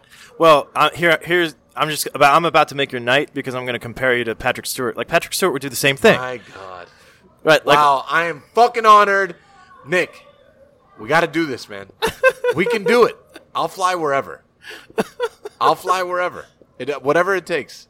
I mean, so for that moment, you were an actor because an actor, if they'll look at it and be like, if they say like, I would never say this, then you as the writer on set and be like, okay, well, let's figure it out. Like, how is it bullshit? And what's great is that the best actors are the smell test because if they know an audience will call bullshit, then they're going to call bullshit first, right? The actor's role is to make something truthful, you know? So if he says like, I'll never say this, okay, well, maybe I should say this. And, okay, that makes more sense than me. I can play that, you know? I can inhabit, I can make that work, you know? Right. So a lot of being a writer on set is having to have those conversations with actors, you know, two minutes before we're going to roll when they want to change the line and suddenly we have to make it work, right? That's when, and that's the part of the job that I really love. I love being on set, um, producing the episodes. Let's talk about this. Yeah. Major crimes. Yeah. Six years. Six seasons. Yeah. Six. se- Is that years? Yeah. It's practically years. Yeah. Okay. And then from there what was the next step. So, um, so after, so well, let me. So I was a assistant for Scott Rudin for four years, and then I want oh somebody's singing "Sweet Caroline" at a bar This is the first door. time we've actually done a podcast on Saturday and during a wedding. Yeah. And during a wedding. Yeah. This is uh you could write you could write a story about this. Yes, exactly. Yeah, it's recording a podcast next to a wedding after party. Um, but uh, so I, I was an assistant for Rudin, and then I wanted to become a writer, and I knew that working in TV was a way to work your way up. So I became, I got a job as an assistant to the showrunners of The Closer with Kyra Sedgwick in their last season, knowing that it would become the spin-off, which is Major Crimes, starring Mary McDonnell. And uh, I worked as an assistant to the showrunner for a couple years. I had written a movie script during that time, waking up at 6 a.m., writing until 8 before I had to go in the office. Um, and I showed that script to my boss. He saw I could write, and then he put me in the writer's room as a writer's assistant. And then I eventually became a staff writer, and I wrote uh, four episodes for the show over six seasons. Um, so when that show was ending, I had gotten a TV agent, I gotten a manager, and uh, when the show ended, I finally went out to the town for the first And my time. dog has a TV agent, has a manager. This is crazy. Yeah, I got a lawyer, and I have a movie agent now because I sold a movie back in 2018. Mind fucking blown. It's a long way since mushroom cuts in kindergarten, man. Yes, it is. but uh, yeah, so in like 2017, 2018, with these like new reps, they take me out to the town. Basically, is what Oh, we yeah? They you show go out to the town, yeah. and you do what's known as the water bottle tour because you have all these general meetings with different companies and you know you go and you get the free bottle of water and you meet with them and they say what kind of movies do you like to write we really enjoyed your script I love that name, Water Bottle Tour. yeah the water Oh, bottle I'm tour going to use that again. these days after the pandemic it's all on zoom so you don't get the free water anymore Fuck off, right? but i will say the water at amblin entertainment steven spielberg's company excellent water it's the Got best it. the best damn water Got it. And boy does Book he ha- it, Nick. boy does he have the nicest Ship it. i know Ship it. mr spielberg if you can hear this Yeah. uh, I'm here. man, Steven Spielberg, you're out there, man. You're great. I love you. He's a Pancon podcast fan. Yeah, he's Mr. one of the 22. Loved West Side Story. Yeah. Big fan. Can't wait for your next movie.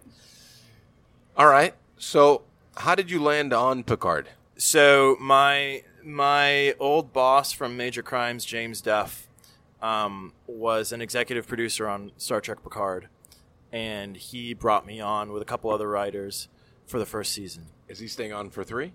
No, he was only there for for the beginning of season one. Okay. but he was one of a you know all star team of executive producers. So my bosses on season one of Star Trek Picard were Alex Kurtzman, who was a writing hero of mine. I read all his scripts with um, with his writing partner Bob Orci. They wrote the Transformers movies. They wrote the show Fringe. They were writers on Alias. I love Fringe. They were like you know the highest paid writers for a while. Fringe is an amazing show. I fucking love Fringe. Fringe is such a good show. Fuck, man. Uh, right? People just don't give Fringe enough credit, and like the fact that you just brought it up, and it's just like, I spent a lot of time on Fringe. That is such a good fucking show. Such a good show. So, so here's a Hollywood dream come true. In 2008, when I was working for Rudin, there was no other show that I wanted to work on than Fringe, right? Uh, so I actually interviewed to be an assistant to one of the writers on one of the head writers on Fringe, and I didn't get the job. But then flash forward to like I don't know six years later, I am now a writer in the writers' room, and my bosses are Alex Kurtzman and Akiva Goldsman, Academy Award winning Akiva Goldsman, um, and they were the uh, producers of Fringe. And so I couldn't work for them as an assistant, but now I got to be their colleague in a writer's room writing an episode of Star Trek. So it's like, you know, life happens that way. Man. Beast. And then the other member of the All Star team was Michael Chabon, Pulitzer Prize winning Michael Chabon. Uh, he's a novelist. Uh, he was one of the executive producers on Picard season one as well, and he um, soon became like the main creative force behind it as we went further into the season. Um, and so I found myself this, you know, kid sitting at these table with these fucking Hollywood heavyweights, and um, now I have to, you know, keep up. You know, it's kind of like being like your rookie season in the Lakers or something, and suddenly like you have to play on the court with you know Kobe and Shaq and all these great people, and you're just some fucking rookie, but you got to carry the ball as well as anyone else. That is the most sports metaphor that I can get. Right? I love that. That was guy, very but- good. That was very but, good. I think you um, nailed it. there you I think go. you nailed it. You're super nervous. Take take a shot. Go ahead. we Drink go. it. Yeah. Take it. I'm not here for sports metaphor. I'm more of the I'm more of the mining the field of your soul kind of guy. So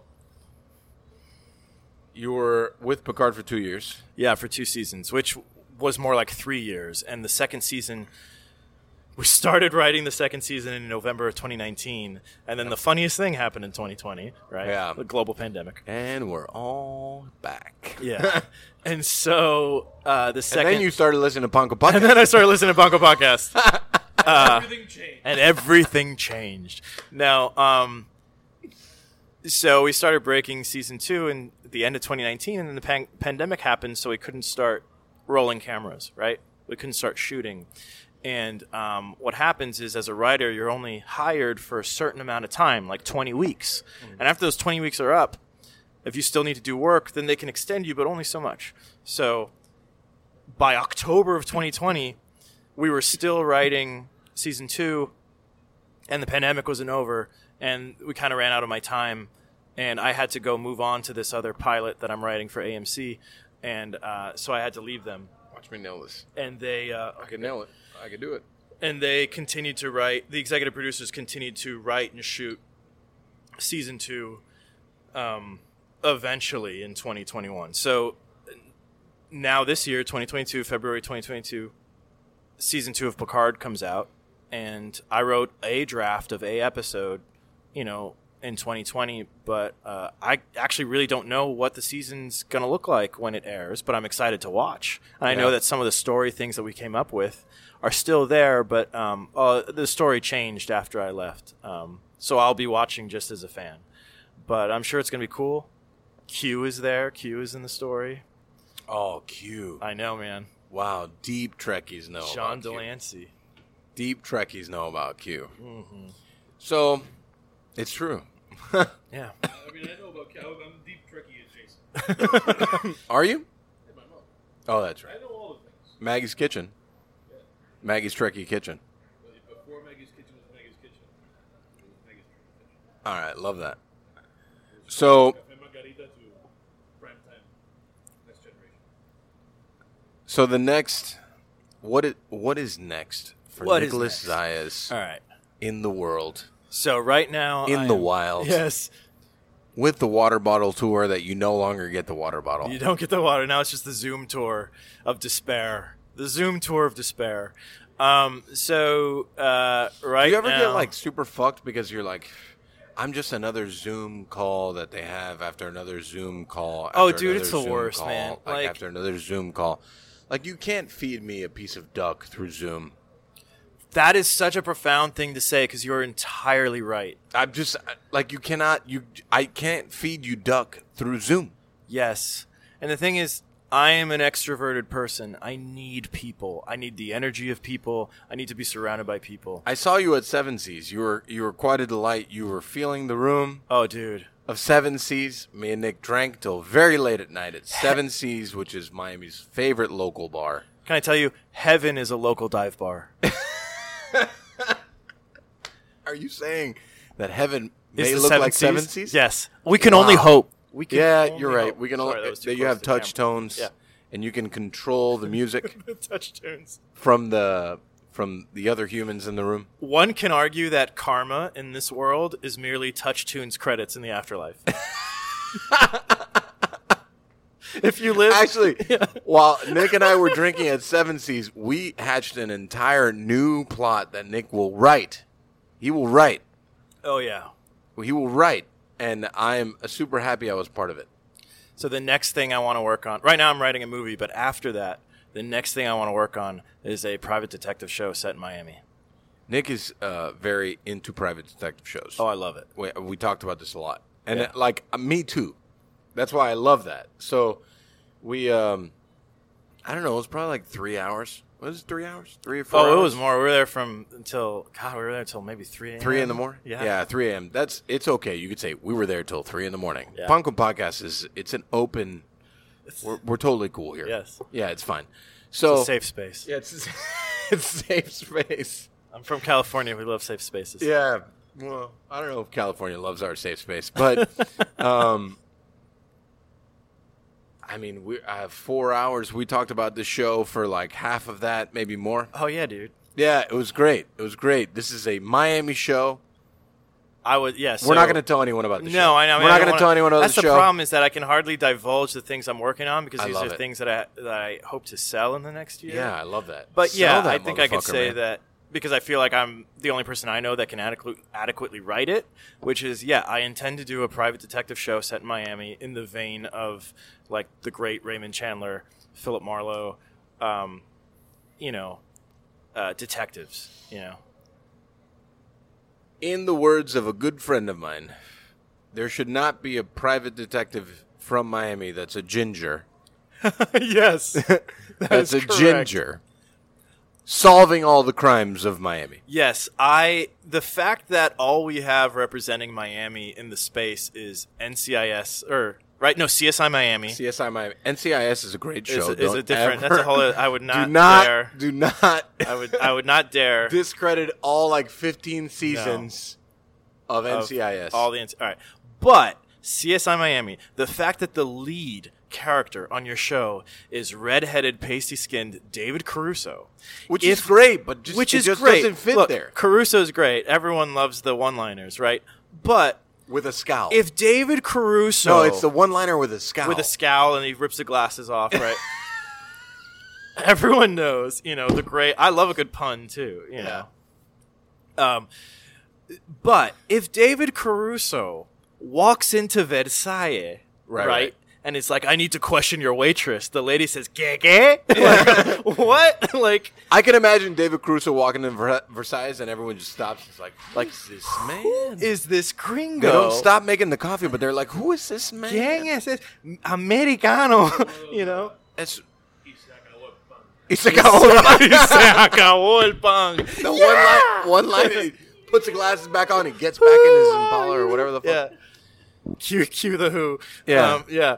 Um, but yeah, it's like we have every Miami show has had some fucking white guy as the lead, and if you are going to adequately tell a story about Miami, right, your lead character is going to be a Latino, and Spanglish is going to be the the language Right. of the show because that is the true lived experience of Miami, man. No, I mean, listen. the The reality of it is that no one ever shows Miami in the true light of who we really are. Right? It's either the glitz and glamour of that fucking trashy Ocean Drive. Yes. right? Which isn't there is no glitz, there is no glamour there. It's just a lot of neon. Or that, Yeah. right? Which is not representative of like who it is. And you know, I'll give him credit where credit's due. It's like, you know, Billy Corben has really said real stories about Miami Yeah. And I think that it showed like this is a fucking tough town, man. Yes. It's super tough. There's so many different facets of this town. There's so many different types of people. There's so many different cultures here. It's like it's crazy, right? Yeah. And no one ever shows that. no. You only have like uh, in Bad Boys that there's like um, that there's like a Haitian gang. Well, or like now we have Moonlight, right? Which Oh, is I actually have not seen Moonlight. I know It's that's terrible of me. wonderful. I'm sorry. Barry Jenkins is wonderful, right? But Moonlight is like the only movie you'll ever find. I mean, a movie about basically about Liberty City won an Oscar. Like that is significant, right? So that is up there in the pantheon of great, truthful Miami. I should watch this, right? Yes. Great. Can we add this to the Miami show? No, right? Llamageddon is the only one. yeah, Llamageddon and Moonlight. Now, that's a double feature. Llamageddon and then Moonlight. The, the point of the backyard thing is that it's shitty movies. Right, shitty movies in the backyard. I don't Yeah. want to throw Moonlight in there. Yeah, I mean, but listen, if we're lighting a fucking whole old Christmas tree on fire, you know, like with the bonfire, we should show actually maybe one good movie. and we're going to use the barrel to cook for people. This will be the oddest And we're gonna viewing use- party of Moonlight ever. Oh, perfect. Beautiful. I do, I, I do want to ask a related question that I have to borrow your microphone for. We don't, have to, we don't have to go through all that, but sure.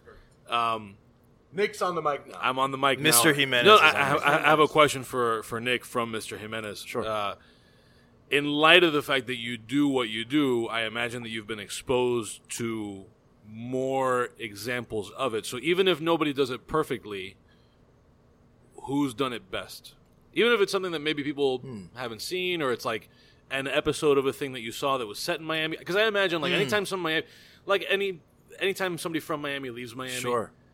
everybody around them is like, "Hey, look at this Miami thing. Look at this." So Yeah. I'm willing to bet that you've been exposed to more writing and uh, and TV and film that references Miami than most people. You know who I thought did a great job of depicting the city of Miami was the movie Chef. Like, I'm actually like so I hate food television. sure. And now I'm part of it, which sucks. I hate that. I feel like such a fucking loser for being a part of it. But Padma was a delight, and Ludacris. I know you're listening. I I think you are you were a delight also. Um, Chef and the the movie with uh, the fucking guy, um, Burnt. Very different stories. but Yeah. So very real, both of them Yeah. they were so very real like they were like so well done and i felt so many of like both of those things i watch those movies all the time So here's a here's a great uh, Hollywood story. So um, you know how they say don't meet your heroes, right? So like I said earlier, Swingers is the movie that like formed the core of my like identity, right? we see Exactly. So Swingers was written by Jon Favreau, who was ah. in the movie. Jon Favreau also wrote and directed and starred in Chef. So it's like 2014. I'm living crushed in it in that movie, man. it. He It's great. crushed it. And now Jon Favreau is one of the one of the most successful directors ever. He did Good Iron him, Man, man. and you know created the Marvel, you know, set the stage for the Marvel universe, right? So it's 2014, and um, I'm a fan of Chef, and I know that uh, he's doing a, as a promotional thing for the movie. They're doing a pop up at Animal uh, on Fairfax. john and vinny's place Yeah, exactly. miami guys Yep. Oh, really? I didn't know that. yeah they worked for michelle bernstein here Oh, wow! I didn't know that. yeah Yeah, yeah, I love their I love their um their food. Um, but so they were doing a pop up with Favreau where they're making Cuban sandwiches outside of Animal. So I'm like, I'm gonna fucking go to this. It was like ten minutes away from my house, so I show up. I'm in line to get a Cuban sandwich, and there's Jon Favreau.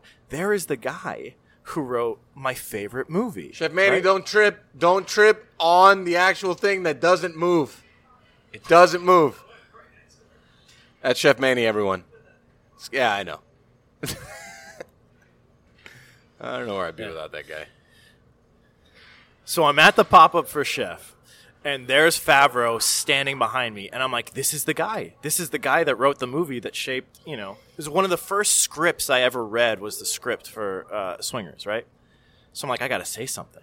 So I go up to Jon Favreau and I say, Mr. Favreau, I just want to say that um, Swingers was a big deal for me. And as soon as I start saying it, I start regretting it. Oh, I remember you told me the story. Because his eyes start to glaze over. Yeah, like I get it, bro. And he's I like, "You it. are the hundredth get it."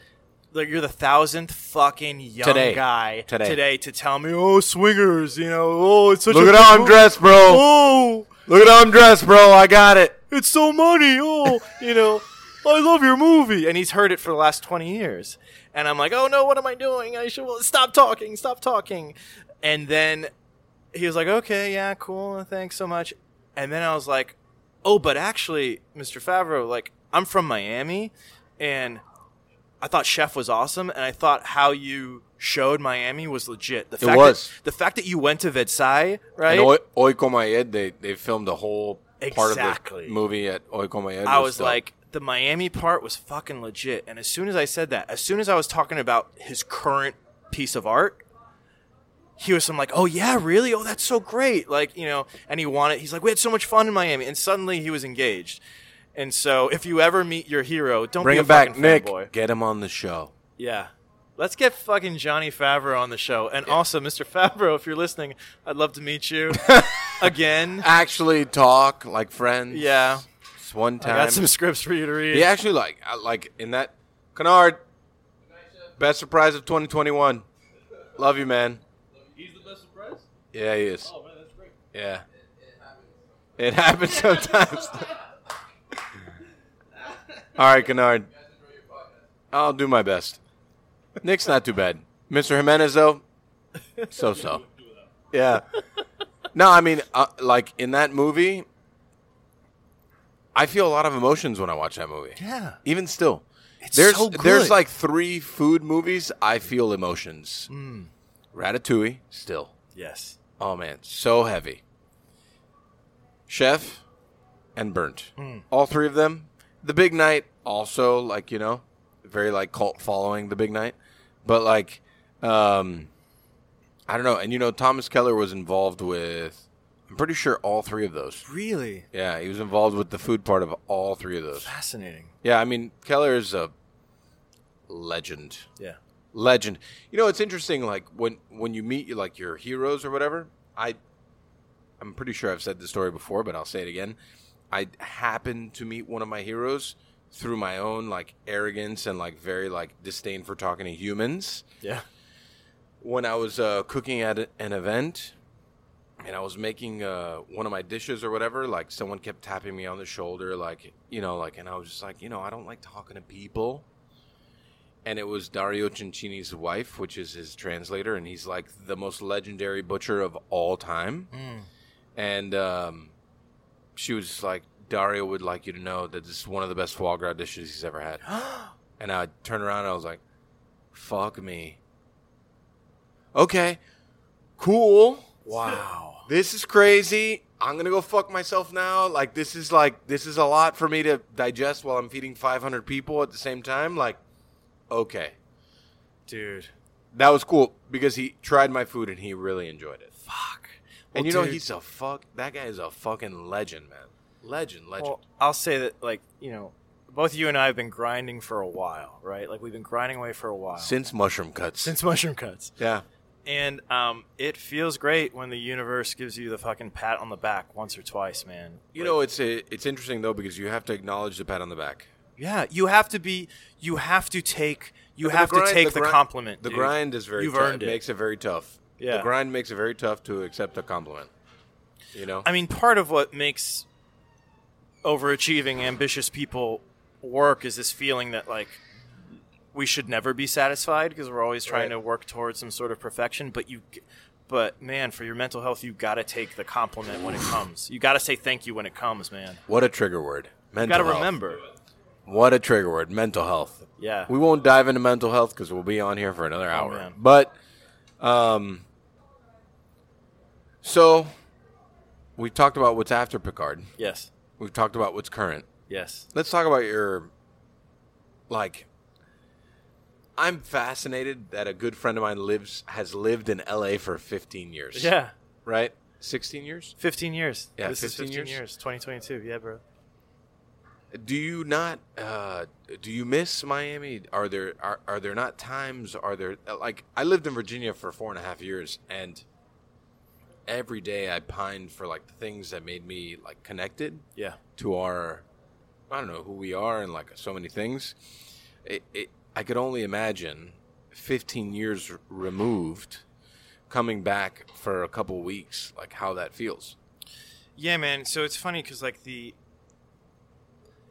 leaving Miami and at least even just leaving Miami and, and being in Florida State for about three years in Tallahassee gives you a perspective and an appreciation of Sure. the city. You know, there's lots of people who grew up here and never leave, and they don't know what the rest of America is like. They think they live in America. I don't think they appreciate here as much as they should. Miami is one of the most unique Americans. It's like nowhere else in America. And you can be born here, live a whole life, and die, and think you live in America and not realize there's a whole other country out there. Oh, there's a man. whole other country that doesn't speak Spanglish and doesn't know what a croqueta is and doesn't know how to play dominoes. Yeah. Like, you you can't go to the corner and get a cortadito and a croqueta and a pastelito like outside of Broward. anywhere north of Broward. Yeah, like you can't like once you leave Broward, it's like It's actually yes. it's different. It is the Americano America. It They're is giving the you biscuits America. with apple butter. They, yeah, and uh, they For can, you, they're giving you matcha and other things. right? yeah. Matcha and some kind and of like super and- healing thing. Yeah, and overnight oats and those sorts of things. like, imagine the genius that came up with overnight oats. I know it's so smart. I was gonna set this bitch up, and I'm gonna come back tomorrow. It's gonna be done. Yeah, it is fourteen dollars in a mason jar. Right. It's like cold brew. It's day old coffee. Oh man, cold brew is delicious though. It is. I'll I'll, Packs a I'll punch. I'll double down on cold brew. Sure. Yeah, sure. but uh, but uh, uh, what were we? Saying? Oh yeah. So look, there's a part of me that is from the moment I was born, I wanted to leave Miami. Right. Like as a kid, there's something about being a writer that just always makes you feel like an outsider. So I'd watch all this TV as a kid growing up, and what I saw on TV looked nothing like where I was growing up. I wanted to live in this fantasy of America, which was, you know, Full House, Family Matters, Full House. Step by Bob Step. Bob Saget, what a you legend. what a legend Bob Saget is, right? Brilliant comedian, What a- filthy comedian. Filthy. Yeah. I know, which is my So favorite wonderful. thing about Bob yeah, Saget. yeah. Danny Tanner is a filthy human being. I know. Um, Cut it. cut it out. Quit it. well, that was Dave Coulier, but still, Oh yeah, that's right. That's right. that's right. somewhere Dave Coulier's ears are burning. He's like, somebody's talking about me.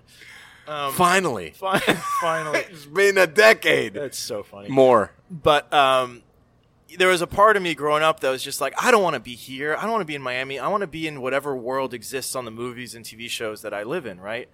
And that was the escapist in me. And so I always wanted to leave. And it took me going to Florida State and living elsewhere to be like, oh, wait, I actually appreciate where I came from. yeah. Even if I never felt comfortable in my skin in this city that I grew up in, right? Like, I never had, I always never wanted a Miami accent. I don't know. Maybe it's a whitewashing of myself. I don't know. I struggle with these things, right? Yeah, yeah. Um, but uh, I always wanted to leave and move onward, right? And then I live in Los Angeles, where I always wanted to live.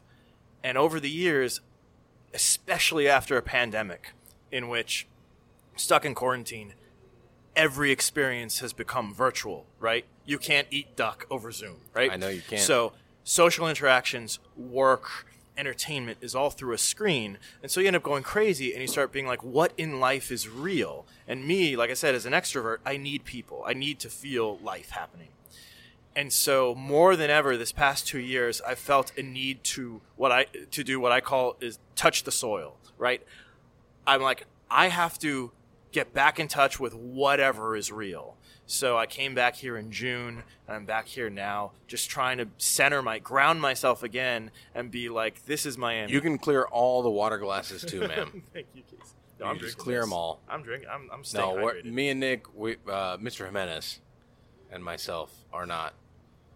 Uh, Nick Jimenez, professional afterthought. yeah. wow, Nick, Mr. Jimenez, the professional afterthought. The professional afterthought. You That's need one to- of the worst insults I've ever heard in my. That's brilliant. Tell Casey she wins, man. That's brilliant. Yeah.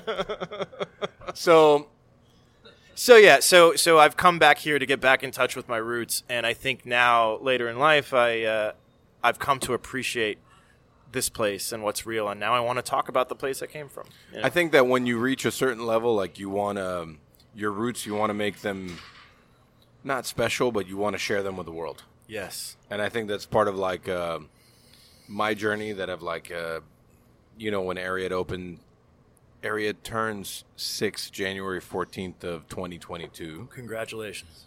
Thank you.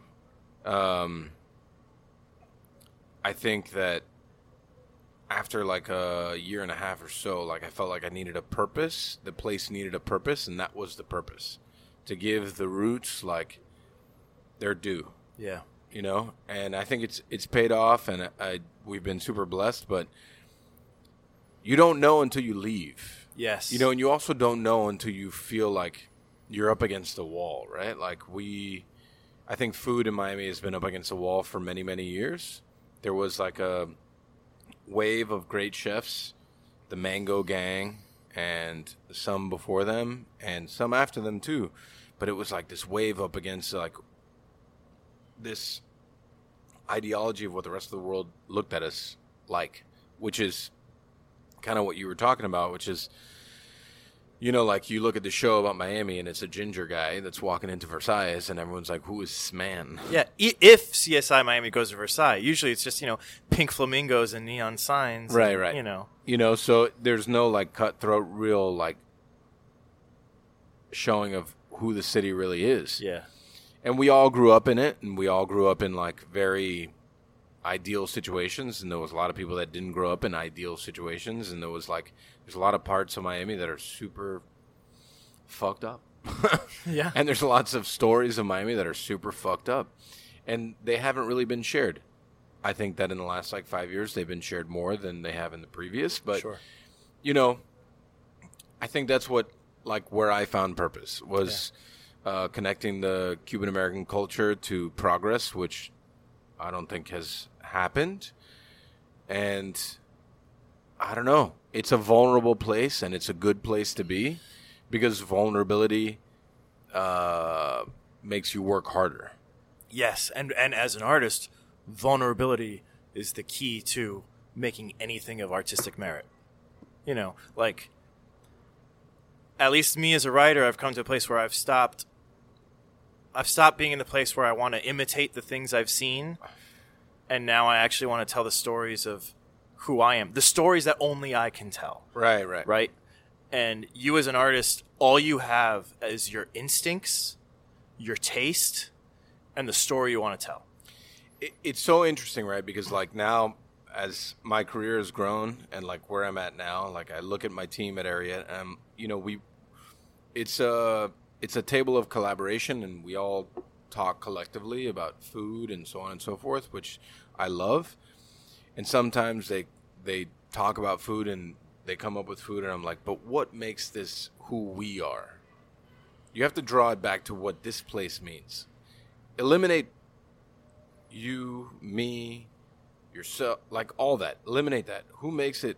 Like what makes this us? And it's a very, it's a very difficult thing. And then you come up with ten things on a dish, and then you know, like I tell them, like draw seven of them off. Is the dish the same? Is the foundation of the dish and the meaning of the dish the same? Mm. And it's like it's a, it's crazy. It's really it's not a lot of people understand like what it takes to be that that creative output to tell a story. Mm-hmm. You know, and like I mean, your whole job is telling a story. I think that we struggle a little bit more because people are just trying. They're hungry and they just want to be satiated, right? Yeah. But in essence, we're telling a story Yes. you know and i think always for things that matter there's a story attached to them because there's there's depth to it there's like a meaning to it it when you eat it it tastes different because mm. there's a, a reasoning behind this like Yes. if you eat our foie like it's delicious but when you know the story it's otherworldly i think Dude, a chicken soup that you get from Campbell's, right? Campbell's chicken soup you get from Winn Dixie is different from the chicken soup your grandmother made for you when For you were sick one day when you were a Yeah. kid. Right. You know, it's funny. Like yesterday was New Year's Eve, right? And we we had a consomme on the menu with like tortellinis, and it was it was beautiful. And and uh, I was telling my chef here, um, I was like, this reminds me of like chicken noodle soup, uh, even though it was fish. But I was like, reminds me of chicken noodle soup, like that my grandmother made. He's like, yeah, you know, we've always talked about that. Like we should revisit that. And I love that conversation. I love the openness of that conversation. I love like being able to have that conversation because it's people that get it. Yeah. You know, it's people that like eh, it's a it's a very interesting time in our room right now because there's a bunch of monsters in there. How so? They're savages. Yeah. They're so good at their job. Oh, good. So talented. They're so young. They don't even know how good they are. And they will be better than me. You know, and that's what I want That's good. and it's like it's it's so interesting right because like there's only one other time in my career that i've visibly and like emotionally felt it. And it was back years ago when i worked for norman that i knew that everyone in that room would be a chef of their own thing. Oh, that's great, man. and they all are. Now they all do their own thing. They're all in charge of their own thing. They all do their own food and they're all exceptional at what they do. And it's like i know that everyone in this room right now will do the same thing. It's just different now because i'm there instead of being part of the room you know? So it's like it's um it's cool to see and i, feel like uh in some kind of duality like the way a writer's room works Yeah. would there would be some kind of similarity to that Yeah, man. I mean, when when a writer's room works well, when the people that are in that room are great, and when the when the person who's running the room, the showrunner, um, really knows what they're doing, it's the best job in the world. For me, it's my favorite thing in the world. To be in a room and all we do is pitch ideas for a story, it is so much fun. And I mean, the six seasons that I was on Major Crimes was just a great time. We laughed so much. We share more meals together than we did with our families. You know what I mean? Um, it's the best job in the world when it works well. A lot of crappy writers' rooms are because you know maybe the showrunner is a egomaniac or a monster or like the vibe is it's a toxic workplace. But when it works well, it's excellent, and I think um, I think that shows in the work. You know, um, artists coming together to work together on a project is sometimes it's greater than the sum of its parts, and that's you- the goal. You know. Do you find writing to be an art or to be a craft? Oh, brother, what a great question. That is a question asked by a fucking artist who knows what he's doing. That is a great question because I've been vindicated. Thank you because you, know it, same thing with being a chef is is cooking a steak an art or a craft. It's a craft. Both. It's a it's a craft, but the artistry of what you what you add to it, how all. you present it- the dish it's- is, is your art too, though, the, right? It's the next level, yeah. yes. It's like so, when when you're working, when you are working to better yourself, like, Yeah. And I, I guess we're in in a way we're all working to better ourselves Mm-hmm. every day. When you're a hustler and you like you only care about like the grind, you know. yeah. We all just want to be better every day. Yeah. So the craft is always there. The art, though, like that's that part of you that is triggered at a certain time, at a certain moment, at a certain thing. And some artists are better than others. Yes. And I, think that there is similarities. There's there is like a a parallel between the two, but I think one will drop off and one will continue. Yes, the craft is the tool of the art, or rather, the craft is the vehicle of the art, right? At the end of the day, I have to know how to physically write a screenplay. I have to know the craft of the screenplay. You mm-hmm. have to know how to write a scene, not even just formatting, but how to construct a scene, how to construct a story, how to write something that actors can perform, etc. But in understanding the craft and in putting in your hours of becoming a craftsman, then can the art speak. You know, then can the art come through. And um, yeah, there's sometimes like writing episode seven of season four or five of Major Crimes. That's craft, you know. You It's a sit filler. down. Was it a filler? Actually, season five, episode seven. If you have HBO Max, you can watch it. It's called Moral. Hazard. Uh, that was one of my first solo episodes. Great fucking episode. I'm proud of it. Really cool. Had a lot of fun doing that one. Not a filler episode. Not a filler episode. Okay, got it. People love that episode. I like that episode. But um, uh, but the craft. You know, when you're writing an episode of TV, there's a lot of craft. There's a lot of I need to make a table that looks like all the other tables that. Functionality, right? Yeah. Yeah. But within building that table, you know, the art is the soul of the thing. Like you have to be an artist. You have to you have to bring with it in any in any story that we tell truth, right? Because like I said, if it's not truthful, the odd the audience will smell it, right? They will smell that something's rotten. They will smell the bullshit, right? Right. And all we seek when we are watching a movie or TV show is connection. We want to connect with these characters, right? And we want to feel this, you know, this play, this show of life, right? And um, uh, the artistry that comes with storytelling is in making that illusion happen, right? It's in making it feel unique, truthful, and like maybe you learned something or maybe you've felt something. Every piece of art, the whole point of art is to make you feel something, right? And uh, I think that uh, in any craft, you know, you have to study the craft so that you can actually do the art, you know.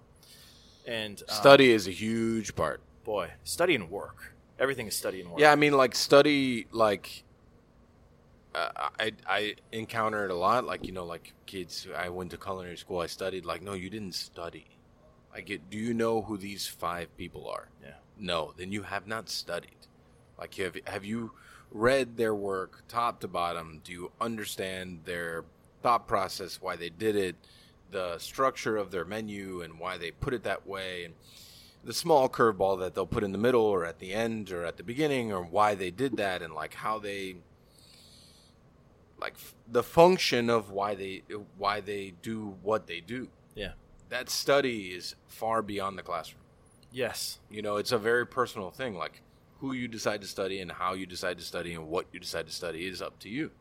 You know, so um, I, it's the the craft and art thing for me is like it's always a struggle, right? Because like what we do is a craft, right? And how we take it to the next level is an art. You know, like uh, we want to tell a story, and if you tell a story, there's an art to that. You know, if like you want to make people feel emotional through a meal, it's not fucking easy. No, man. It's not fu- It's not like I, I've watched a lot of like shitty TV. I've watched a lot of great TV. I've watched a lot of shitty movies. I've watched a lot of great movies, and there's a visceral difference between the both. Yeah. There's great storytelling and there's bad storytelling. You know, and um, I have movies or shows that I go back to to remind me of a thing. It's the same. It's the same. Like, you know, you go to a certain place to eat food because you know that it's just going to be a certain thing that you need to feel satiated. And then you go to a certain place for a certain event that you want that type of food for that type of experience for that type of event. So I find them very similar, but obviously completely opposite. Yeah. You know? Serious question. Mm. In the world of streaming, In the world of streaming, okay. streaming, Yeah. do you find it insulting that they automatically skip to the next episode without giving credits? I've uh yes, I think I think it's a problem. I think that I think that The only reason I ask this question yeah. is because I am super deep in Peaky Blinders. Yeah. Again, for the second time. Right? And they give you 2 seconds before the next one starts playing. Yeah. it's four, I believe it's four or five seconds. Yeah. Right? And it's like engulfed my life for the last like month and I was like, I wanted to dive back into this show because I feel like I have this show has a lot for me and I want I want to I want to just take it all in again. And because we're friends, every time they do that I'm like a little annoyed. You it honestly Because I don't know who wrote the show. Yeah. No, I no, hundred percent. hundred percent I agree with you. I think that look, I think that the thing of I think that some of these streamers and it started with Netflix too, it can feel This like is all on Netflix. I watch a show on Netflix. Yes. I, I, I can feel it. It sometimes feels like an assault, like a barrage of, of being force fed the next episode. And I understand that, yes, it will help your algorithm and it will help you to get the person to binge watch the next episode. But um, I think that emotionally, after you experience an episode, after you experience something on television, or even a movie, I think it's even worse with movies there is a, a a come down, an emotional come down of when the credits roll, where you're trying to absorb the thing that you've just experienced. You're giving like humans too much emotional credit right now. I mean, I don't know if I just finished watching E.T. Oh wait, time right? out. Nick, Hold on. M- Mr. Jimenez has thoughts. No, I, I just don't think he's giving. I don't think that you're. All right, my, Nick's coming. Nick's coming to the microphone. I, I don't think that uh, this is Mr. Jimenez. Uh, I, I don't think that Nick is giving people too much credit, uh, although I, I'm making my own assumptions about what you meant. I don't think that he's saying that people see the credits and think, well, here's the window for emotional come down I've been looking for. I think it just sort of happens. Like they, they're, you're sitting there. It's a very lean back experience as opposed to like a lean forward. You're very passive, which is why these platforms need that like okay, we, we don't even want to give you the option of leaning forward. We're going to lean forward for you and play the next episode. Absent that auto play the next episode, if you just gave people a minute, they probably wouldn't. Like they'd probably wait and and have that come down whether they were conscious of it or not. Is what is how I understand the experience you're describing. Yeah, And I I'm don't ju- think you need to give people emotional credit or whatever it is that you call No, it. I I'm just saying that, like, if you've just finished watching E.T., I, I just feel like if you've just finished watching the movie E.T., right? The movie E.T. has like the most emotional last five minutes of any movie. And the moment it cuts to the title card that says directed by Steven Spielberg, you have two seconds before they start playing, like, like, I don't know, an episode of fucking Great British Bake Off. like, you know. I have, a, I, like- have a, I have a question for Nick though. It's a it's an assault, man. It's if, a barrage. if you if you you were an editor for a magazine for how many years? Cigar Snob, I was there seven years. Seven years. Would you have been upset if they did not put you, like plain as day, as editor of that magazine on the magazine. Oh.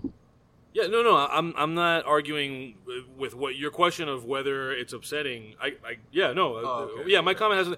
What I'm saying is that when he said part of why it's upsetting is also because when the credits roll, it's an opportunity to process what you're doing, and you were saying, I think you're giving, people too much credit.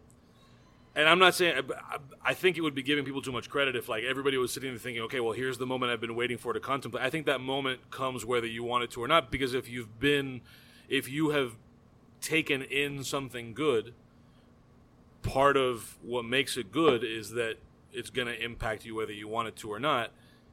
And if if you just are given that moment of whatever you know, whatever soundtrack with a bunch of scrolling text, you know, whatever. Then, then, right, and I think I think you take it. Yeah, I think you take the Miley Cyrus time, whether you read Nick Sias's name in the credits or not. You take in Miley Cyrus and and you take a moment to process what Nick put in front of you.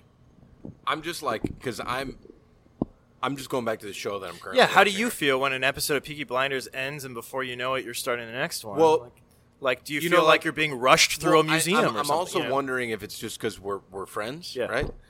And um, like, I'm fuck. I plowed through this episode, uh, these, these shows. I Yeah. plowed through them. I am on season five, and this is not that old for me. Like we're, you know, it's only six episodes a season, but I have thoroughly enjoyed it. Super well written. The acting is phenomenal. The soundtrack is phenomenal.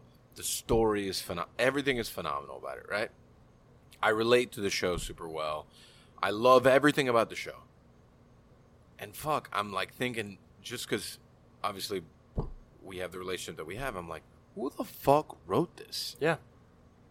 who the fuck like and maybe and, i wonder if it's just me because of my relationship to you and my relationship to mr jimenez over here too like i want to know because Yeah. they are incredibly talented Yeah, and, there's the little button there that says like watch credits. The only thing is you have to race to grab your remote control within the four seconds and then hit that little button. four or five it's You four know, or five seconds yeah. something like that But it goes by quick. You Yeah. know? I don't know. People have complained about it, and it's true. And it's you know, then you also wonder how much Netflix is pumping their numbers of viewership when you know half the people are just like leaving it on Yeah. while they fall asleep. You know, but yeah i mean that i mean that's a reality too of of just making money yeah, right? Which is a, a real thing, but it's also, and we've talked about this too, it also creates a different avenue for you to do things that may have not existed before, but it also creates a different type of viewership that did not exist previously because you can get into a show and then it could disappear for four years and then come back. Yeah, it's look, we're in a really interesting time now where it's and and the pandemic totally accelerated it. And I, I don't really understand a lot of it. Like I find streaming to be a bit of a black box and everyone's really just trying to figure it out as they go. But yeah, the medium has changed where now we can have six episode seasons. I cut my teeth on a show that was 21 episodes a season. Right. And when you do 21 episodes a season, you can have a living wage for a year, right? When you do six episodes a season, um, you work for four months and then you have to find out when's the next time you're going to get a job. Right. But even at just the experience as a viewer, you watch six episodes, then you wait for two years for the next six episodes. To like, what out. was that show that we were talking about? It was like a sci fi show. Was it Sweet Tooth or whatever? Um, we were talking about Black Mirror. No, not Black Mirror. It was the last time you were here. Not not, Oh, not just the other night. oh. It was uh Yeah, I watched Sweet Tooth. Yeah, with Was it Sweet Tooth? the horns. Yeah. yeah, the kid with the horns and Yeah. shit. I was like, that's a really cool fucking show. It was a Yeah. great show, and they're like, oh, when uh, season two is coming? It's like when? Yeah. You know, so I feel like it's a very interesting dynamic that we're in because we don't. It's just a different. It's a different way to watch shows. Yes. Like NCIS is 24 episodes for 15 years. Yeah. That's a long fucking show. It's a lot. I mean, there's and there are people who, though a lot of people maybe don't make those many of those shows anymore. People still love them. The most popular show on streaming is like The Office or Friends. yeah, yeah. Right. Cult following shows. Not even cult following. Those are cult following shows, though, dude.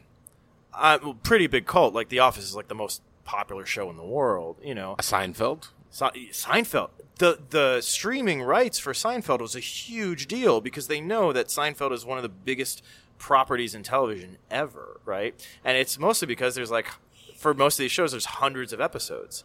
So there's just the hours of the content and people just put it on and live with it. and they live with it. Yeah, it's I in, mean- it's it's like fodder in the background. I grew up watching three episodes of The Simpsons after school for like 10 years because they were on reruns on Channel 29 and Channel 39. Yeah, yeah. Right? Um, I was more like a Saved by the Bell, Family Matters, yes. Uh, Home Improvement was Home. Improvement. Yeah. Oh man, Yeah.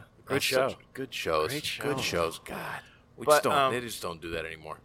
I think there, there's more interesting. There's the medium is moving in a way that's fascinating and it's very dynamic. And so I try to be a little, sometimes be a little bit optimistic about it. I'm working on a show now with um, with Steve Conrad, who is a wonderful writer. He's producing this um, pilot that I have at, at AMC, and um, Steve told me on the phone he he wrote and produced the the show Patriot on Amazon, which if anyone has never watched that show Patriot, it's one of the best shows on TV in the last 10 years. I've never watched it.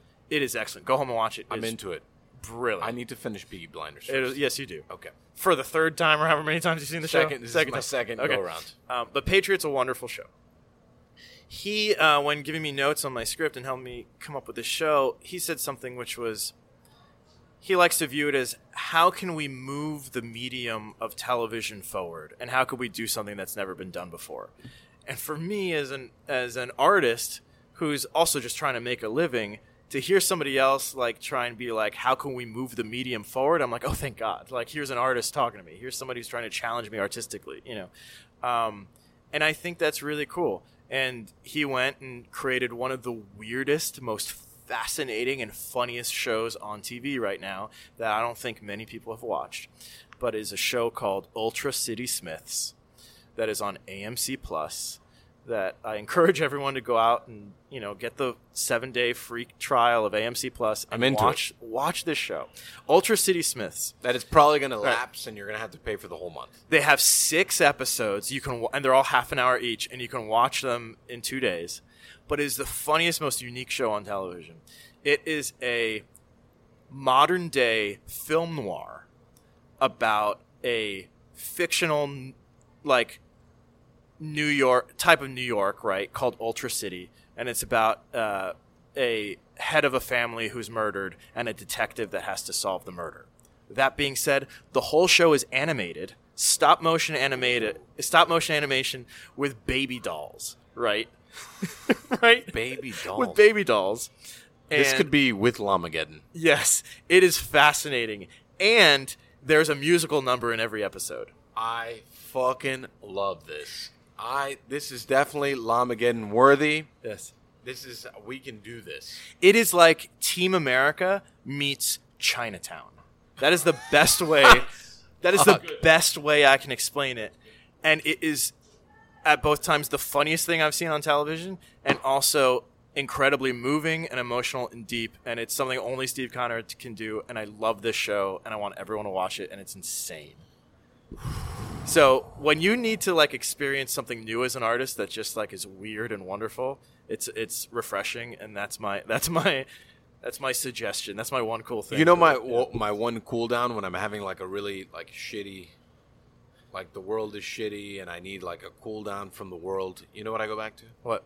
The next generation. Hell yeah, dude. Always. Oh hell yeah, man. I always and it's just a rant. It, I could pick a random episode. At What's any time. what's what's one of your favorite episodes of Next Gen? Oh, I mean, I always go back to like the first three episodes of Next Generation as like my favorite three episodes. The Like I don't pilot's great. Yeah, I mean, I, like I don't know. It, every episode has got its own story, and it's like very different, and it's like I don't know. And I also go back a lot to Babylon Five, which a lot of people Mm-hmm. don't give enough credit to. Yeah. Babylon Five was a great sci-fi show, and um, those are like my my. I need recess from the world. Yeah. So I think we've reached a point. All right. And now for the first wind down of 2022. And in 2022, we will continue this fucking thing called parting recommendations. I actually have a parting recommendation that I was shocked about just today. I went to a car show today. Mm. It was at a restaurant, and the restaurant was actually rather delicious. Called Holy Mackerel in Fort Lauderdale. I had fish fingers. I enjoyed them very much with tartar sauce. My friends had some pulled pork sliders. They were delicious also. It, it was they, they had the holy mac and cheese, which was also delicious. I'm I I was shocked, and I was very happy. Well, you know what's interesting is that Holy Mackerel is actually the sequel to VelociPastor. it's about it's actually about a nun that uh, gets gets bitten by a fish. it's kind it's it's it's kind of like a reverse splash. God, that's so good. Holy mackerel. Wow. Yeah, that's my parting recommendation. The first parting recommendation of 2022. It's great. Well, let's see. Other than the show Ultra City Smiths, which I think is phenomenal on AMC Plus, um, I'd recommend the movie Licorice Pizza, that I think came out um, on Christmas Day in select cities, written and directed by Paul Thomas Anderson, who's a wonderful filmmaker. He did Boogie Nights, Phantom Thread, There Will Be Blood. But man, I saw Licorice Pizza at the Westwood Village Theater. It was the only screen that was showing it in December. I saw it in a packed theater full of college kids, and man, it was one of the most fun movie going experiences I've had in like five years. It was excellent. I love this. That's heavy. That's heavy. It's a great movie, and it's just pure joy. And uh, I just I think it's great. So when it comes out, go out and see it. It's uh, it's just a wonderful, fun, great, great movie, man. So I love that. Mr. Jimenez? Come. I'm going to hand my microphone over to Mr. Jimenez. Oh man, you're enjoying the hell out of this mic stand situation. Um, so much power. I'm gonna recommend only. I'll, I'll, this is half shameless plug, half recommendation. Have you heard the the episode that we did with Ricardo Pau-Llosa? no, I did not. So I'm recommending this to anybody who uh, hasn't heard it and is not yet tired of hearing me talk about this episode. Uh, but especially to you, Nick, I would suggest that you listen to this. So Ricardo um, is uh, I know him through the Belen Alumni Association. He's like he's in his 60s. Uh, I'm just saying this is how we connected with this guy, uh, and he is uh, uh, an art critic. He's I think um, my understanding, and I've never been this deep into the art world, but is like one of the most consequential critics of Latin American art um, of of his lifetime, and certainly ours. Uh, and then is also a, a poet. So he was uh, he was nominated for a, a, a Pulitzer, uh, and most of his poetry is like inspired by art. So the reason I'm recommending this is because so much of that conversation is with this guy who's coming at it from a very different angle on Yeah. on what art is, the distinction or the differences and whatever uh, where art meets craft, um, and then also a lot of interesting things about what makes Latin American art distinct from art from the rest of the world, which I think I think is something that, that was a great episode. yeah, That's fascinating. I'll which I check it think out. being from Miami as a Latin American capital in a lot of ways ends up being relatable, right? Like we didn't grow up in Latin America, and yet we grew up in a Latin American culture that like it makes perfect sense. And I, and I would be curious, like after you listen to it, not like it's not going to change your life, but whether it gives you some sort of like a different perspective or like a new lens oh. to understand how you're approaching your work differently from how other people might be approaching theirs. Definitely. That sounds fascinating. And you know? Um, yeah, that's. I'll check it out, man.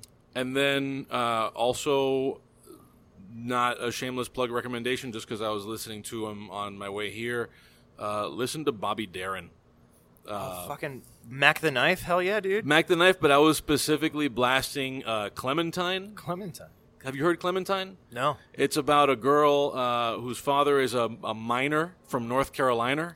Um, and uh, but they also for some reason have cows that it's her job every morning to walk the cows to the mine. Why cows have to go to the mine, I don't know. But she goes over a footbridge, uh, and she's really fat.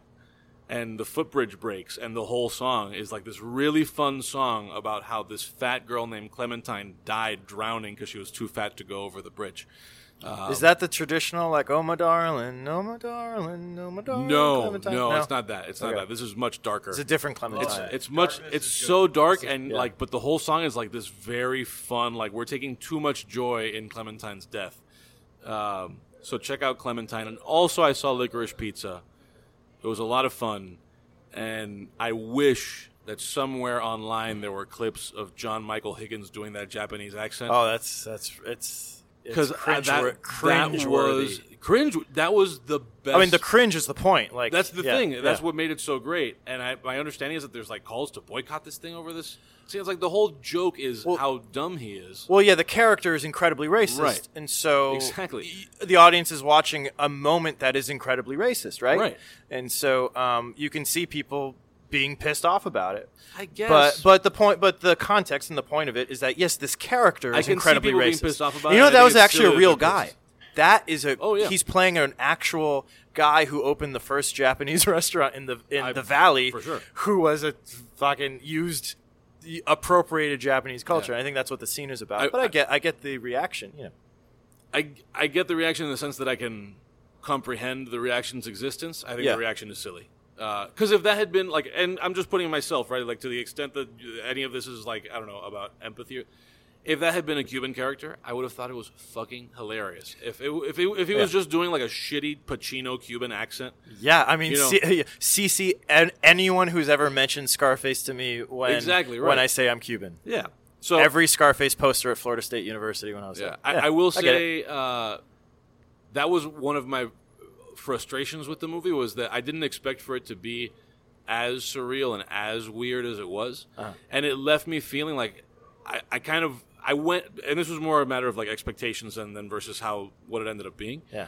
I had kind of gone in wanting for it to feel more like a faithful autobiographical thing. Like I was ready to learn something about this guy's weird upbringing. Mm-hmm. Yeah. And it left me feeling like, oh man, I, I have to like question whether any of this was legit or if it was It just like, is it I call, it is a 70s movie as in it is inspired by the movies of the 70s Right. and if you watch something like The Long Goodbye for example or he dedicates the movie to Robert Downey Sr. like Putney Swope is a big inspiration for him these are all impressionistic movies Right, right, right, right. it's it it's a vibe like It the was movies very much a vibe. right the movies from the As the kids 70s yeah like things barely are like It's shaggy. You can barely keep track of where we are in the movie throughout the movie, and, the, and you can tell like twenty minutes in, like the point of this movie is the vibe.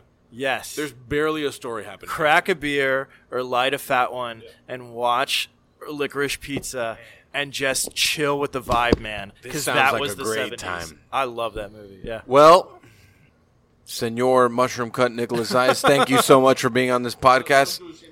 Oh yeah, that's right. Oh, oh the only shame, shameless plug i think i have is you know uh, star trek picard season 2 on paramount plus uh, Which episode, though? february 2022 Which episode? honestly the episode i wrote got rewritten so much that um, all i would say is that my contributions were probably to the general season story you know okay, as opposed to a, a, a particular episode I'll take it. I, I have a co- Still says your co-producer name at credit, the end of the so- fucking show, so don't Actually, don't I have a- downgrade my my how proud I am. Yeah, I have a co-producer credit, which is my first producer credit uh, ever for the for the whole season. So you'll see my name on every episode. Love If that. the credits don't roll, if they don't skip you to the next episode, Shameless plugs, all the things. I'll do a shameless plug. Chug's Diner. Oh, There it is. All Chug's Diner is my favorite restaurant in the city of Miami. It is the only great diner in the city of Miami, and if I lived here, I would be there every day. So thanks, there you Nick. Mr. Jimenez. Uh, you can follow Pancon Podcast on all the things at Pancon Podcast, not Pumpkin Podcast, not Panko Podcast. Uh, I forget what the, the auto transcription thing I was using recently. go.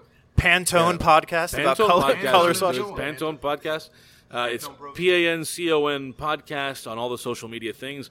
If you want to support the thing we're doing here, it's patreon.com slash all your money. Dademag, D A D E M A G, patreon.com slash Dademag. Give us all your money. If you're in certain tiers, you get mugs, maybe coffee. There's all kinds of shit that you can get sent to you. Um, and pay, you can listen to the lightning round. you can listen to exactly. There's uh, there's bonus content, including for this episode. and uh, and also subscribe to our uh, to our YouTube channel. Uh, Apparently, we have a YouTube channel. Yeah, it makes- it Peter makes- makes a big difference. It in his weird layer of work all the time. It's very strange. Peter is a strange man. I love him. He's a strange man. Um, also a Columbus grad. Peace. Adelante. And we're out.